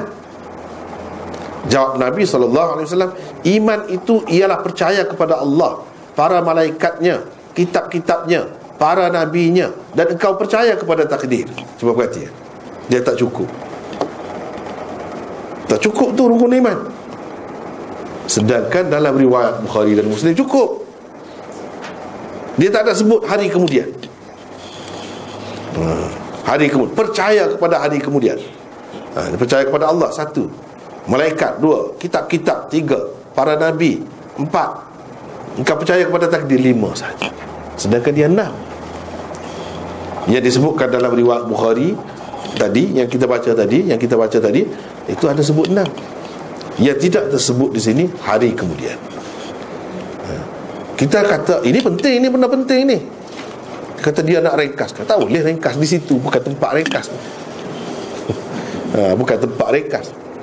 Dan kepercayaan kepada hari kemudian ini unsur yang penting dalam rukun iman. Ha, Dia tak boleh tinggal. Kalau kita kata oh, mungkin perawi dia terlupa. Ha, Terlupa itu lemah lah tu. Tak kuat lah. Tak boleh lah tu buat terlupa macam tu Benda penting. Ha, Ini dari segi perbahasannya Orang itu bertanya Kalau saya melakukannya Apakah itu berarti saya telah beriman Jawab Rasulullah sallallahu alaihi wasallam, "Iya." Kata orang itu, "Benarlah engkau." Dia bertanya lagi, "Beritahulah pula kepadaku tentang ihsan." Jawab Nabi, "Ihsan itu ialah engkau menyembah Allah seolah-olahnya. Engkau seolah-olah engkau melihatnya. Jika engkau tidak dapat melihatnya, maka ketahuilah sesungguhnya dia sentiasa melihatmu." Kata orang itu, "Benarlah engkau." Orang itu terus bertanya Wahai Muhammad Ceritakanlah kepadaku bila kiamat Ini bila kiamat akan berlaku Berkata perawi Nabi SAW menundukkan kepala Tanpa memberi apa-apa jawapan kepadanya Dia mengulangi pertanyaannya Tetapi Nabi SAW tidak memberi apa-apa jawapan Diulanginya lagi pertanyaan itu Nabi SAW tetap tidak memberi apa-apa jawapan Kemudian Rasulullah wasallam mengangkat kepala sambil bersabda Orang yang ditanya tentangnya tidaklah lebih tahu daripada orang yang bertanya. Ini saya dengan awak dengan kamu sama saja. Ha, kita sama-sama tak tahu tentang bila akan berlaku kiamat. Hmm. Tetapi ia dapat diketahui dengan beberapa alamat. Apabila engkau melihat penggembala-penggembala kambing berlomba-lomba mendirikan bangunan-bangunan yang tinggi, orang-orang yang tidak berkasut dan orang-orang yang bertelanjang menjadi raja-raja di bumi dan engkau melihat orang perempuan melahirkan tuannya termasuk salah satu daripada lima perkara yang tidak diketahui kecuali oleh Allah yakni hari kiamat itu Firman Allah sesungguhnya Allah padanya juga ada pengetahuan tentang hari kiamat hingga kepada firman-Nya sesungguhnya Allah Maha mengetahui lagi Maha lagi meliputi pengetahuannya. Kemudian Nabi wasallam bersabda, tidak demi Tuhan yang mengutuskan Muhammad membawa kebenaran uh, sebagai petunjuk dan membawa berita gembira. Aku ah ini cuba perhatikan. Ah ini. Ini akhir hadis ini. Saya gariskan di bawahnya Aku tidak lebih mengenalinya Yang di Jibril Daripada kamu hmm. Dia sebenarnya adalah Jibril Dia turun dalam rupa dihyah Hadis riwayat An-Nasai Kenapa Rasulullah sallallahu alaihi wasallam berkata aku tidak lebih mengenalinya Jibril daripada kamu kalau ia datang dalam rupa dihyah Bukankah Dihiyah dikenali Rasulullah sallallahu alaihi wasallam dan hampir semua sahabat baginda sallallahu alaihi wasallam? Kita sudah apa jelaskan ketika bincangkan nota Bukhari dahulu, siapa Dihiyah itu? Dihiyah bin Khalifah, sahabat Rasulullah sallallahu alaihi wasallam yang kerap kali Jibril datang dalam rupanya. Jibril datang dalam rupa Dihiyah itulah. Dalam riwayat ini disebutkan dia turun dalam rupa Dihiyah. Tidakkah ini Nampak sangat? Tak tepatnya. Macam mana Nabi SAW tak kenal dia Sahabat-sahabat tak kenal dia Kalau betul-betul dalam rupa dia Mestilah kenal. Sedangkan sebelum itu dia kata Aku tidak lebih mengenalinya Daripada kamu. Yang ini aku dan kamu sama-sama tak kenal dia. Padahal Ini cerita ni bila Di akhir hayat Rasulullah SAW Bukan ketika baru-baru pergi ke Madinah eh? Ketika tu tak kenal lagi dia misalnya Ini sudah kenal Kenapa dia kata begini? Ha, ini unsur syudud yang terdapat di dalam hadis ini. Dengan sebab itu, ulama-ulama tak mahu pakai.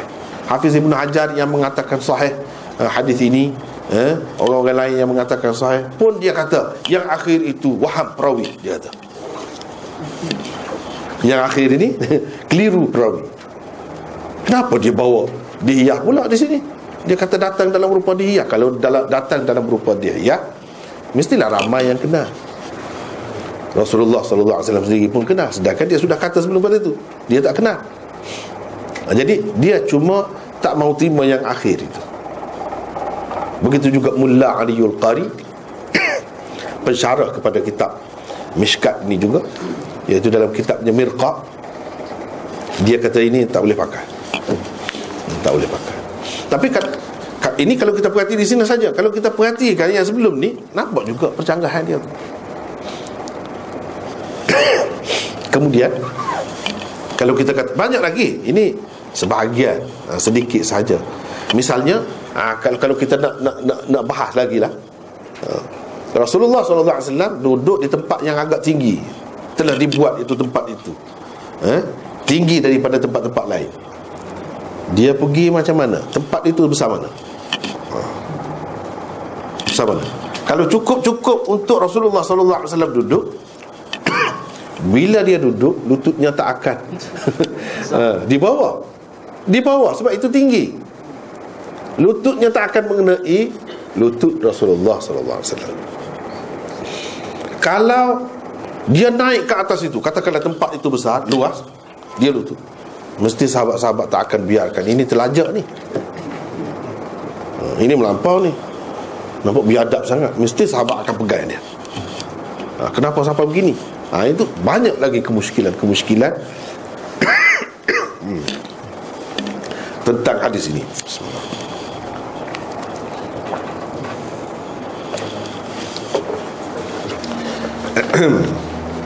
Kerana itulah Ramai ulama tak mahu terima. Hmm, Tak mahu terima. Nah, Kemudian dia sebut ah, Letak tangan atas lutut. Itu berbeza. Berbeza. Kita duduk bincang sekarang Ini nak sokong Kata letak atas paha. Tiba-tiba yang menyokong itu Kata bukan paha lutut. Berbeza. Hmm Walau bagaimanapun ini pendapat ulama berbeza-beza. Eh? Ada yang mengatakan memang uh, tidak tidak uh, tidak pelik lah kalau kita kata tidak mustahil kalau dia letak di atas pahanya dulu kemudian letak di atas paha Rasulullah SAW pula boleh jadi hmm? cuma perbincangan ini atas dasar uh, hujah bukti yang ada di hadapan uh, kalau kita nak bincang macam uh, apa ni peguam lah bincang dalam mahkamah berdasarkan bukti-bukti yang ada yang sebenarnya mungkin macam lain. Sebab semua kita ni yang bincang ni sama ada Imam Nawawi ke uh, ataupun orang lain yang menyokong balik ni ke dia tak sempat dengan zaman itu. Termasuklah kita sekarang tak sempat. Yang sebenar macam mana? Tak tahu. Cuma berdasarkan bukti-bukti yang ada kalau bukti macam ni kita tak mahu terima lagi. Itu ya. yang dia kata kita boleh terima tak? Terpulang ha, terpulang. Ha, semua ni bukanlah benda yang mustahil Walaupun kita tak mahu terima Berdasarkan bukti Tapi tidak mustahil. Ha, Kalau berlaku dia letak atas Pahanya Paha Nabi SAW pun Tidak mustahil. Hmm.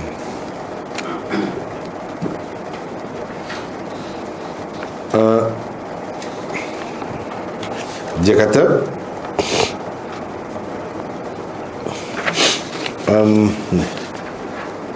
Kemudian lelaki itu berkata Wahai Muhammad Beritahulah kepadaku Tentang Islam. Tentang Islam.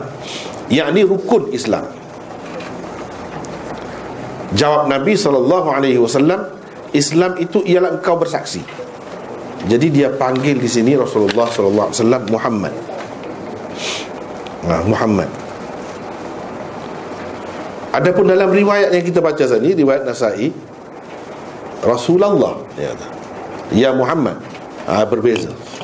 Ulama-ulama yang mengambil jalan jamak dia kata betul kedua-duanya. Mula-mula dia kata ya Rasulullah lepas tu ya Muhammad. Ha, betul kedua-duanya. Tapi orang yang tak mahu terima dia kata dah hadis itu kita tak mahu terima tak perlu pakailah. Ya Muhammad sajalah. Kenapa pula dia sebut Ya Muhammad? Adalah maksud dia. Ha, Itulah yang kita uh, Nak bincangkan di sini. Ada nota di situ. Mana ni? Hmm. Ha, nota 42 eh. Sekali pandang penggunaan wahai Muhammad untuk memanggil Rasulullah sallallahu alaihi wasallam menampakkan ketidaksopanan pemanggilnya. Jadi kalau kita nak mengambil kira Jibril ni yang datang mestilah lebih sesuai hadis Nasai tadi ataupun yang lain-lain kita pakai sebab dia kata ya Rasulullah, ya Muhammad itu lebih lembut. Mungkin atas rasa tu kita nak terjehkannya Tak boleh gitu hmm. ha, Sebabnya ini ha, Tengok sini dulu Nampak macam macam tidak sopan. Selain itu Ia juga bercanggah dengan firman Allah ini. La taj'alu du'a ar-rasul Bainakum Kadu'a ba'dikum ba'da. Qad ya'lamu Allahu alladhina yatasallaluna minkum liwadha falyahdhar alladhina yukhalifuna an amrih an yusib an tusibahum fitnatun aw yusibahum azabun alim. Bermaksud janganlah kamu jadikan seruan atau panggilan Rasulullah di antara kamu seperti seruan atau panggilan sesama kamu Jadi kalau panggil Ya Muhammad ini macam kita panggil orang lain lah. Takkanlah Jibril tak ikut itu kita kata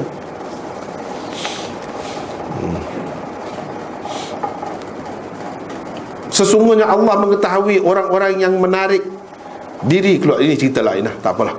Tetapi yang memanggil baginda sallallahu alaihi wasallam begitu dalam peristiwa ini bukan sebarang orang, bukan orang biasa. Dia adalah Jibril. Jadi apakah jawapan yang dapat merungkai kemuskilan di atas? Ada tiga jawapannya. Satu, ayat di atas ditujukan kepada manusia maka hmm, manusialah juga yang terikat dengannya ia tiada kena mengena dengan malaikat Jibril yang ditugaskan untuk mengajar manusia agama mereka. Itu satu jawapan. Jadi kita tak boleh kata hadis ini lebih nampak beradab. Jadi kita patut pakai yang inilah. Tak boleh begitu sampai kita meninggalkan hadis yang tinggi hadis Bukhari walaupun nampak kasar dalam tu tak boleh. Sebab apa? Sebab kita kena tengok. Ayat ini ditujukan kepada siapa? Pada manusia. Jibril itu bukan manusia. Tak ada kena-mengena dengan dia. Kalau dia nak panggil Muhammad pun. Seperti ayah lah dengan anak dia. Anak dia tu katakanlah. Datuk Seri lah. Ataupun ikutlah Tun ke apa ke. Eh? Orang lain ya betul lah panggil Tun, Datuk Seri. Tapi kalau ayah tak nak panggil Tun anak dia. Panggil dolar sajalah Misalnya eh? Panggil dolar saja pun boleh Atau apa-apa lah nama anak dia Kan gitu. Jadi Jibril ni pun kedudukan dia tu Di mana? Kenapa kita nak ikatkan dia dengan Perintah ini? Tak ada kena-muna Jadi kalau dalam hadis Bukhari ni ada nampak kasar. Kasar pada kita. Kalau seorang ayah tu kasar kan dia panggil anak dia macam tu. Daripada kecil lagi dia nak panggil dolar ha. Semata-mata setelah anak dia tu umur 50 tahun lebih Dia dapat tazri. Jadi ayah tu pun kena panggil tazri Kepada anak dia. Takkanlah macam tu. Ha, Jadi sama juga di sini. Itu jawapan yang pertama. Yang kedua perkataan Muhammad Tidak dipakai Jibril dengan makna Nama Rasulullah Wasallam. Tetapi dengan makna sifat baginda Muhammad sebagai sifat berarti orang yang terpuji dan orang yang layak dipuji segala tindak tanduknya. Ah ha, itu pun ha, bercelaru juga itu. Salah lah tu ha? ha. tindak tanduknya. Itu maksud Muhammad. Jadi dia kata Muhammad bukan atas dasar memanggil namanya, dia panggil sifat. Ha, itulah dia dia meng, memang cara dia pergi itu mengelirukan orang. Nampak bersih macam orang dekat, tapi bukan orang dekat ha, Banyak perkara yang dia buat tu ha, Yang mengelirukan orang. Sama juga di sini. Ha, Jadi maksud Muhammad Ialah bukan nama Tapi sifat. Sebab perkataan Muhammad tu Dalam bahasa Arab Dengan arti yang terpuji. Ha, Yang terpuji. Ha, Mana perbuatan-perbuatan yang tanduk Tindak tanduknya memang semuanya Terpuji Itulah Muhammad Jadi dia maksudkan Muhammad itu dengan sifat itu Bukan nama Jadi tidak ada soal uh, menghina dia ke tak ada bahkan memuji dia ada. Uh, menghina tak ada. Hmm. Yang ketiga supaya langsung tidak terlintas di fikiran orang-orang yang berada di majlis itu bahawa dia adalah Jibril. Kalau beradab sangat nampak pelik sangat orang akan akan dapat kesan ke ini siapa pula ni. Tapi sahabat-sahabat tu memang sudah maklum Ada kemungkinan itu mereka sudah maklum Mungkin Jibril, mungkin malaikat ini Mereka biasa dah itu hmm.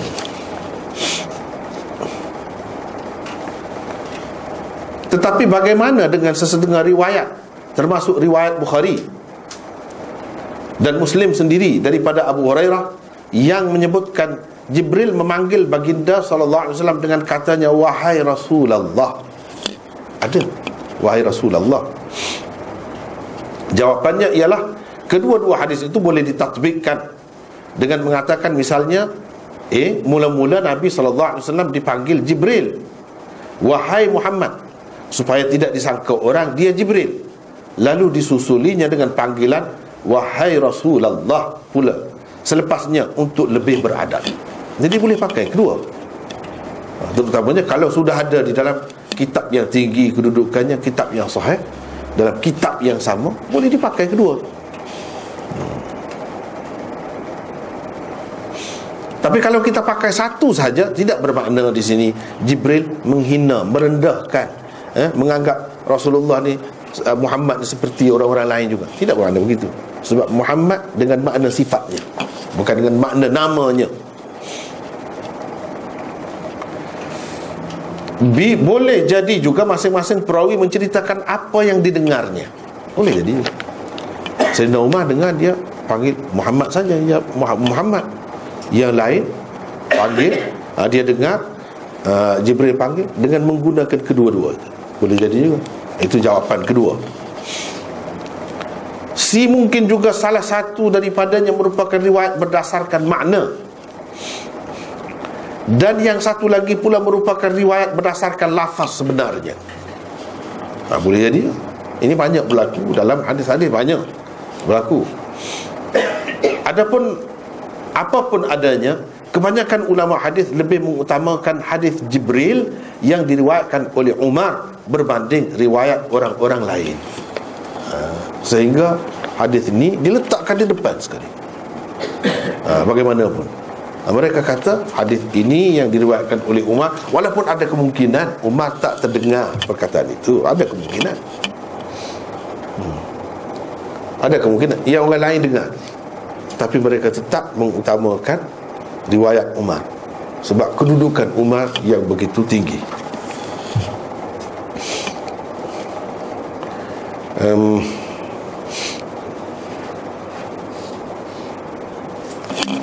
kemudian uh, Nampaknya masa ni tidak mengizinkan ya? Mungkin ada perbincangan. Atau ah, Kita baca sikit lagi ya? Sikit lagi lah. Hmm.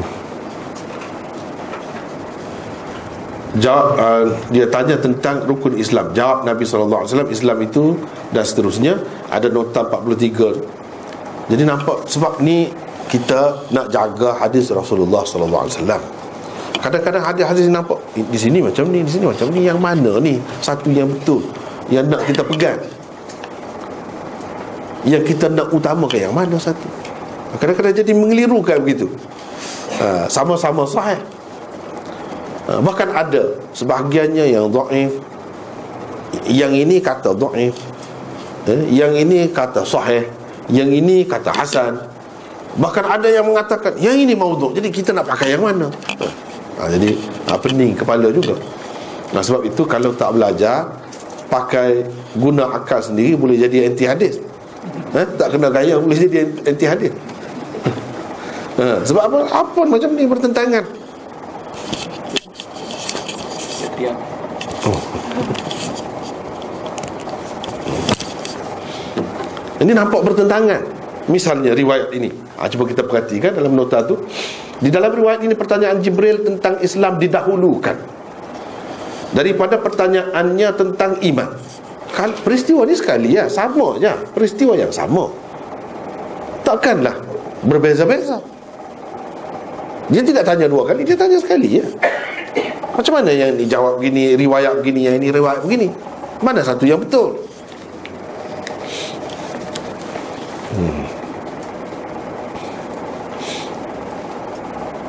daripada pertanyaan tentang iman. Demikianlah tersebut di dalam sahih muslim. Kitabul Jam'i Baina Sahihain oleh Humaidi Jami'ul Usul oleh Ibn Al-Athir Riyadus Salihin oleh Imam Nawawi. Dan Syarh Sunnah oleh Baghawi. Dan lain-lain lagi. Beginilah yang mula-mula ditanya Jibril tentang Islam. Hmm. bukan tentang iman sebabnya ialah Islam berarti kepasrahan lahiriah.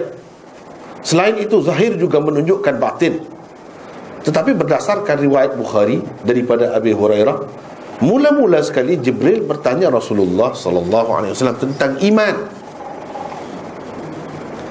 Selepas itu baru beliau bertanya tentang Islam. Ha ni kan? Nampak? Berjalan Kewajarannya terletak pada penerimaan segala amalan ta'at Yang zahir terhenti atas iman. Jadi masing-masing bagi alasan lah. Kalau nak kira patutnya Yang ni kata patutnya Islam. Sebab Islam ni dia berkait dengan yang zahir. Orang nak kenal kita ni beriman atau tidak Dia tengok pada perbuatan kita. Sebab itu patut di uh, dahulukan yang ini. Yang ni pula kata Segala amalan tu semuanya tidak berguna Kalau tidak ada iman. Jadi patut disebut iman dahulu. Yang mana sebenarnya? Peristiwa ni sekali saja berlaku.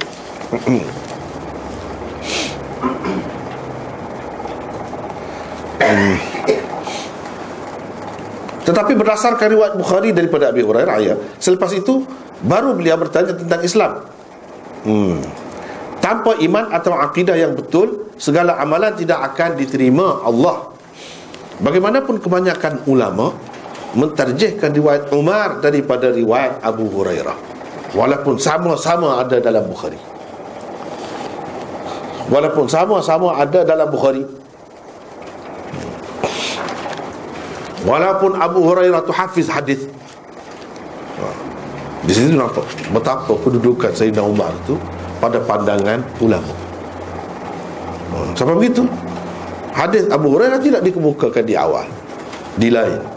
Kemudian di kemudian artinya Bukhari berpendapat ini yang lebih ha, perlu kita utamakan yang ini. Ha, itu mengikut tarjih masing-masing lah. Jadi kenapa Abu Hurairah cerita begitu? Pula takkanlah saja-saja. Ah itu tak apalah. Eh, kita baca sini dulu. Hmm. mungkin juga riwayat Abu Hurairah itu berdasarkan makna. Bukan berdasarkan lafaz hadis yang asal. Memandangkan kedua-dua Islam dan iman itu memang berkait rapat dan saling diperlukan. Menurut Hafiz Ibn Hajar ini termasuk dalam tasarruf perawi ketika menyampaikan hadis. Sebabnya ialah peristiwa kedatangan Jibril itu telah berlaku sekali sahaja Bukan beberapa kali. Beliau menterjihkan lafaz riwayat Umar di atas Daripada riwayat-riwayat yang lain. Tetapi di dalam kitab Masabih As-Sunnah yakni kitab asal bagi kitab Mishkat ini.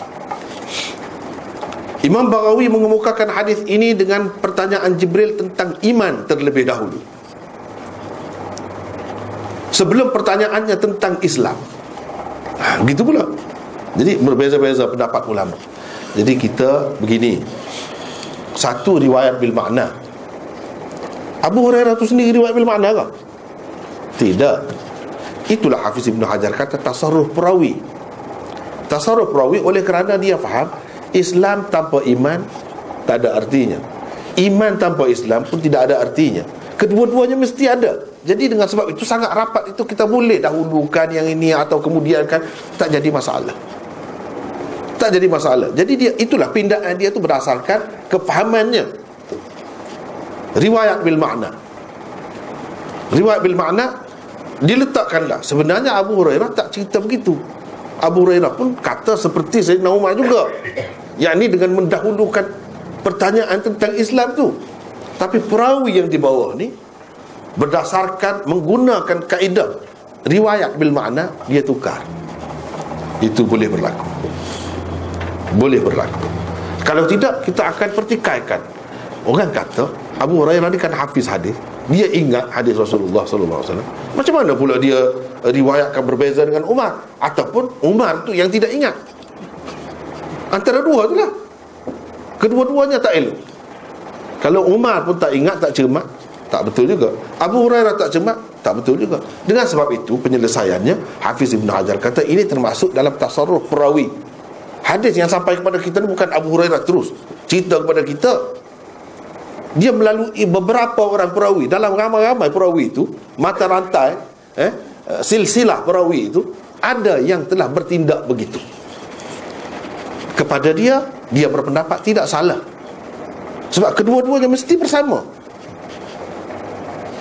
banyak kali di dalam Quran yang dikatakan Islam itu disebut sebagai iman. Hmm? Ha. Yang dikatakan iman itu disebutkan sebagai Islam. Artinya dua perkara ni boleh bertukar-tukar. Atas dasar itu dia, dia ha? kemudian kan yang sepatutnya didahulukan. Ha. Yang kita kena jadikan asas ialah hadis Umar ini. Tapi Imam Baghawi dalam Masabihus Sunnah kitab asal Mishkat ini dia mengutamakan riwayat Abu Hurairah pula yang mendahulukan pertanyaan tentang iman kemudian baru Islam. Bila Khatib Tabrizi pengarang Mishkat ini susun Mishkat dia tak ambil hak uh, yang dibuat apa yang dibuat oleh pengarang asalnya uh, iaitu Baghawi dalam Masabihus Sunnah ditukar dengan hadis Umar. Cuba kita tengok di sini Perbuatan pengarang Mishkat memilih riwayat Umar dengan hadisnya ini secara halus memberi arti bahawa beliau tidak bersetuju dan membantah pilihan Imam Baghawi di dalam kitab Masabihus Sunnahnya itu. Tengok, tapi cara halus. Cara halus. Dia tak kata syekh tu kurang cermat. ha, dia tak kata begitu. Saya dia tulis pun berasaskan kitab dia juga. Ha, tapi saya kritik dia pula. Dia tak kata begitu. Tapi kalau kita perhatikan Kenapa dia buat gini? Sebab dia tak setuju lah Dia tak setuju. Sepatutnya hadis Umar dijadikan asas Bukan Abu Hurairah. Bukan hadis Abu Hurairah. Jadi uh, uh, Pengarang Mishkat ini uh, Ikatnya dia nak memenangkan Riwayat Umar. Yang mana di dalamnya itu pertanyaan Mula-mula sekali ialah tentang Islam Bukan tentang iman kalau riwayat Abu Hurairah tentang iman. Jadi yang Abu Hurairah tu seeloknya kita kata sebab dia kedudukan Abu Hurairah dengan Umar berbeza. Seeloknya kita kata seperti Hafiz Ibn Hajar itu ini termasuk dalam tasarruf perawi. Seseorang perawi mungkin melakukan begitu. Banyak sekali kita dapati dalam hadis-hadis ni perawi itu buat begitu. Hmm. perawi itu buat begitu. Ha, dengan sebab itulah misalnya uh, misalnya yang kita duk sibuk-sibuk ni umur Aisyah. Umur Aisyah. Memang dalam Bukhari ada kedua-duanya. Satunya Urwah kata berdasarkan riwayat Isyad dia kata hmm, Aisyah uh, berkahwin dengan Rasulullah ketika dia umur 6 tahun. Dia kata bukan Aisyah kata. Tapi ada juga riwayat yang Aisyah kata saya, saya. Jadi yang mana satu yang Kalau saya maknanya itu tidak keliru Dia sendiri yang mengaku. Ha, Tapi ulama Faham mengikut kaedah inilah. Yang kata saya itu keliru. Yang asalnya dia Bukan saya. Dia cerita urwah. Tetapi perawi-perawi kemudian Kalau dia dia fikir Urwah nak tahu macam mana? Hmm. Nak tahu dengan Aisyah cerita jadi dia dia baiki. Dia kata Aisyah kata uh, ketika saya umur sekian-sekian. Ha, ini ini dipanggil tasarruf perawi. Soal kita nak setuju ke tak nak setuju itu masing-masing. Tak tak kisah. Misalnya kita nak kata nak pilih Abu Hurairah lah nak utamakan. Memang ada pun orang yang, yang utamakan riwayat Abu Hurairah tu. Termasuklah pengarang kitab asal Mishkat ini Masabihus Sunnah. Dia mengutamakan hadis Abu Hurairah tapi orang lain tak mahu masing-masing ha, masing-masing. Kenapa ada dua perkara yang berbeza? Dia kata yang ini asal yang itu bukan asal. Itu riwayat bil makna itu termasuk tasarruf perawi macam-macam. Hmm. hmm. sama juga dengan hadis yang menyebutkan uh, apa ni wanita tu dijadikan daripada tulang rusuk Tul, daripada tulang rusuk ke seperti tulang rusuk yang asalnya. Ada kedua-dua hadis. Satu dijadikan min dhilain satu lagi kad dhilain mana satu? Ha, ini kerja kerja ini kerja ulama hadis. Hmm. mungkin orang bersetuju tidak setuju itu soal lain. Ha, mana satu yang sebenarnya yang asal dan kalau kata min zilain daripada tulang rusuk Siapa yang dijadikan tulang daripada tulang rusuk tu? Perempuan Yang Nabi SAW suruh kita jaga Semua perempuan Bukan Hawa saja isteri Adam tu Jadi semua perempuan dijadi daripada tulang rusuk Tulang rusuk siapa? Suami dia Kalau suami dia tu lebih muda macam mana? Bila dijadikan tu bila? Kalau dijadikan daripada tulang rusuk Adam Hawa maksudnya. Maksudnya Hawa. Memang ada dalam riwayat-riwayat itu Dia, dia faham begitulah. Sebenarnya dia tidak maksud itu. Ha, Jadi ini masing-masing lah. Ada yang kata yang asalnya Yang sebenarnya Kadilai Seperti tulang rusuk. Bukan daripada tulang rusuk. Hmm. Daripada tulang rusuk tu dalam Bible ada lah. Hak tu jelas. Tulang rusuk ke berapa? Ada Tapi dalam hadis dia ada sebut ha, ini dua dua lafaz. Ha, sebab itulah nak faham hadis ni macam ni lah. Tengok ada berbeza pendapat kan? Jadi sekarang ni kita bincang kena faham eh? Uh, bukan yang asas. Uh, bukan yang asas. Kalau orang yang berminat nak bincang benda-benda macam ni insyaAllah boleh. Uh, ini bukan asas. Uh, bukan asas. Kalau nak faham begitu pun ya ada juga zahir hadisnya begitu kalau nak faham macam lain pun Ada juga. Ha, Sebab kita bincang ni bukan Fardu Ain. Kalau tak tahu pun tak berdosa. Benda ni. Ha, Tapi Mana yang lebih sesuai? Mana yang lebih sesuai? Ha? Kalau dalam Quran disebutkan ha, Apa ni? Khalaqalakum min anfusikum azwaja. Allah menjadikan uh, Daripada diri-diri kamu Isteri-isteri kamu. Apa makna? Dari Adakah setiap orang ni isteri dia tu dijadikan sebahagian daripada tubuhnya? Bila? Macam mana? Jadi apa makna min? Ha, itu banyak perkara yang kena faham. Banyak perkara yang kena faham. Jadi secara ringkas dulu apabila sampai di tempat dia kita bincang secara khusus lah. Ha, sekarang ni nak nak nak bincang ini. Kenapa jadi ada beza ni? Sama-sama dalam Bukhari. Yang ini sebutkan tanya tu Islam dulu. Yang ini tanya iman dulu. Siapa yang tak ingat ni Umar ke atau Abu Hurairah? Kalau tak kira yang sebenarnya hakikatnya kita tak boleh dapat tak dapat tentukan juga. Allah saja yang Maha tahu sebab kita bukan ada dalam majlis tu. Kecuali yang ada dalam majlis tu dia kata memang betul lah Abu Hurairah. Memang dia tanya iman dulu. Umar itu yang tasarruf ni, yang baiki ya. Eh? Bolehlah dia kata begitu macam kita yang ada sekarang ni kan. Tak boleh. Kecuali atas dasar tengok kedudukan uh, tengok bukti itu bukti ini masing-masing pilih masing-masing pilih uh, begitulah uh, kedudukan hadis-hadis ni dan ia tidak uh, menjadi sesuatu masalah sebenarnya eh? untuk nak jadi anti hadis ke apa tak timbul itu eh? uh, bahkan kita akan tengok ada penilaian dia ada ilmu dia ada kaedahnya yang dipakai oleh masing-masing ulama tu ha? Memang kaedah itu kaedah yang sah. Cuma yang ini pilih ini Yang ini pilih ini. Dia tentukan berdasarkan ijtihad masing-masing. Kalau kita tanya awak dengan pasti ke? Hmm? Yakin? Betul ke? Takut tidak betul macam ni? Yang betulnya Abu Hurairah tu. Ha? Tak boleh nak kata sebenarnya. Tanyalah ulama mana pun. Kalau yang kemudian ni. Cuma atas dasar Bukti-bukti uh, Apa ni kita panggil Qarina-qarina eh? Hmm, ada petunjuk-petunjuk daripada hadis-hadis uh, maka uh, kita utamakan terjihkan yang ini dan yang ini kita ketepikan. Uh, dari segi hakikatnya tidak ada percanggahan iman dan Islam tu kedua-duanya mesti kena ada. Uh, itu. Kita bahas macam mana pun. Kedua-duanya mesti kena ada. Cuma dari segi tertib tadi, tertib dari segi perbahasan ilmiah. Dari sudut tu yang kita nak bincang. Bukan nak nak kata iman ni tidak penting pula, ha? Yang bagi yang pertama ni iman tu kurang penting. Yang lebih pentingnya Islam. Bagi yang ini pula, ha? Yang lebih pentingnya iman. Islam itu kurang tak timbul masalah tu.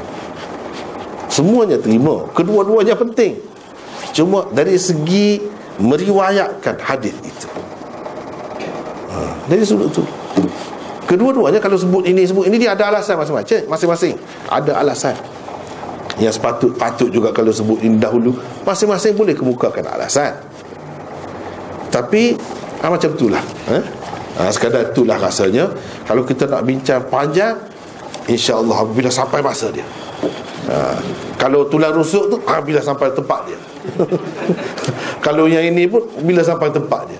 Sekarang ni secara umum saja Gambaran kasar. Ha, Gambaran kasar Wallahualam hmm. Ha, Kita buka dua soalan je Masa-masa mulai lewat Panjangnya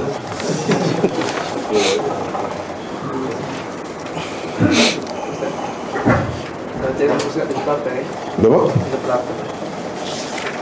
Ya.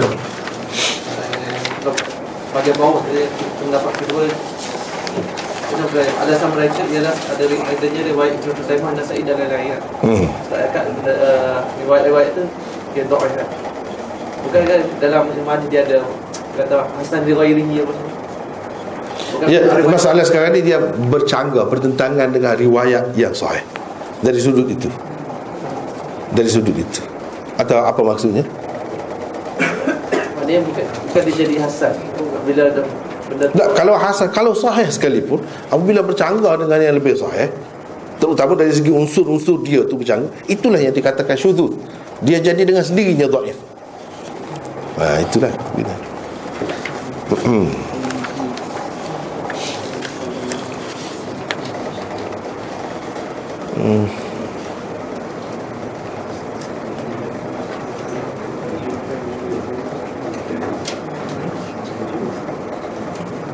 Uh, ada lagi ke soalan?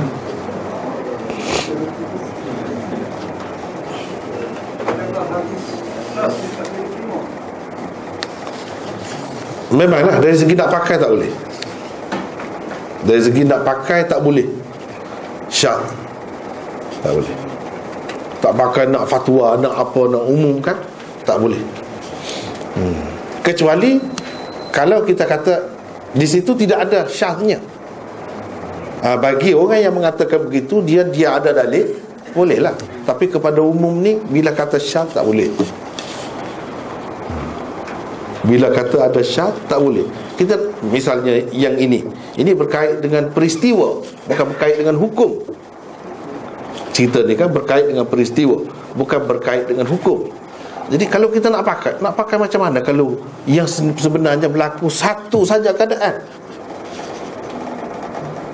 yang sebenarnya berlaku hanya satu saja keadaan macam mana kita nak kata macam ni pun ada juga sedangkan yang berlaku satu ha. bila ada syak yang menampakkan kedua-duanya berlaku tapi kalau ada percanggahan itu tak boleh hmm.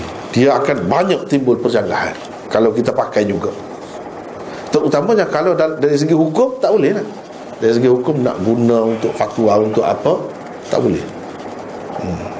itulah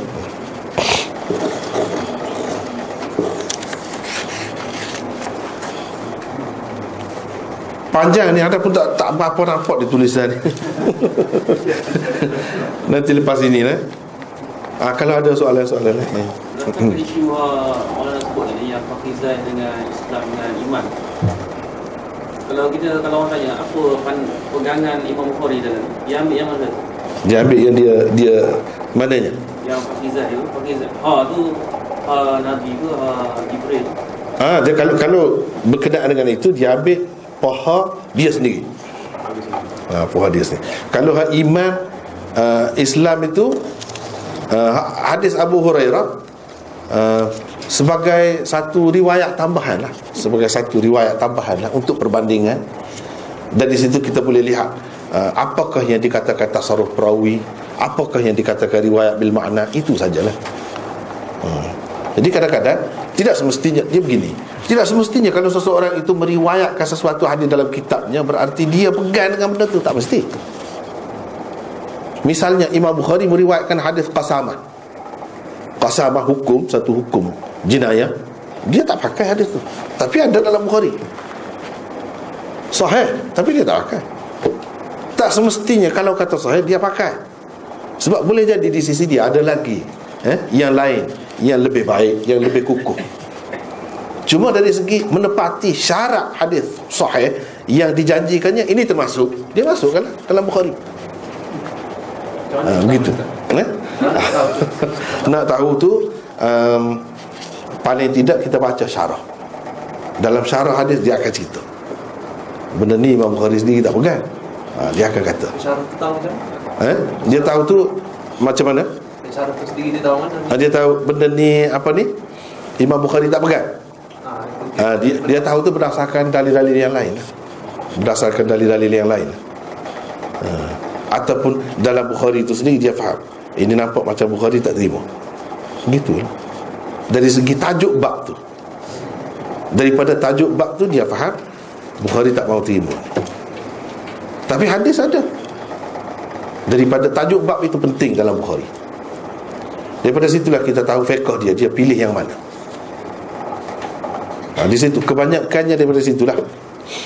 Hmm. dia macam itu satu perkara.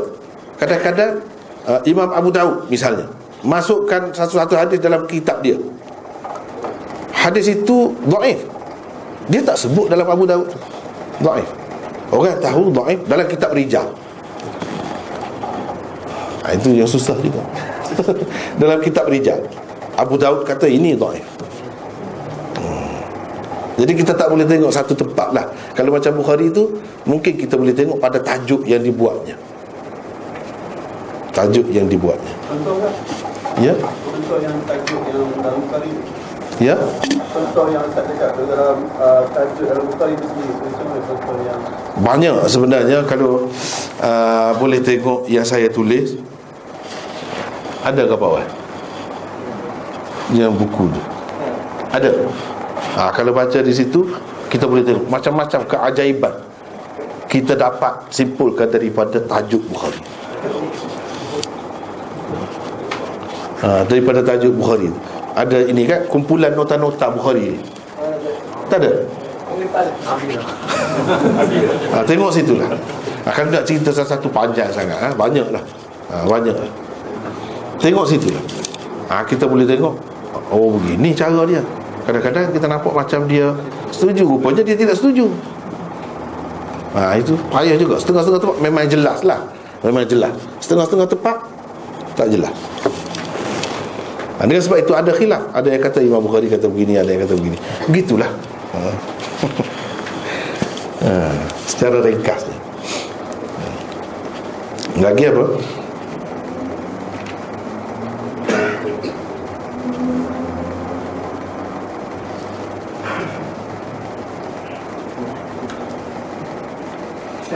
Ya. Macam mana hadis Nabi Tuhan dalam bentuk uh, pemuda yang tidak berjanggut, tidak Ni ni ni ni ni ni kan.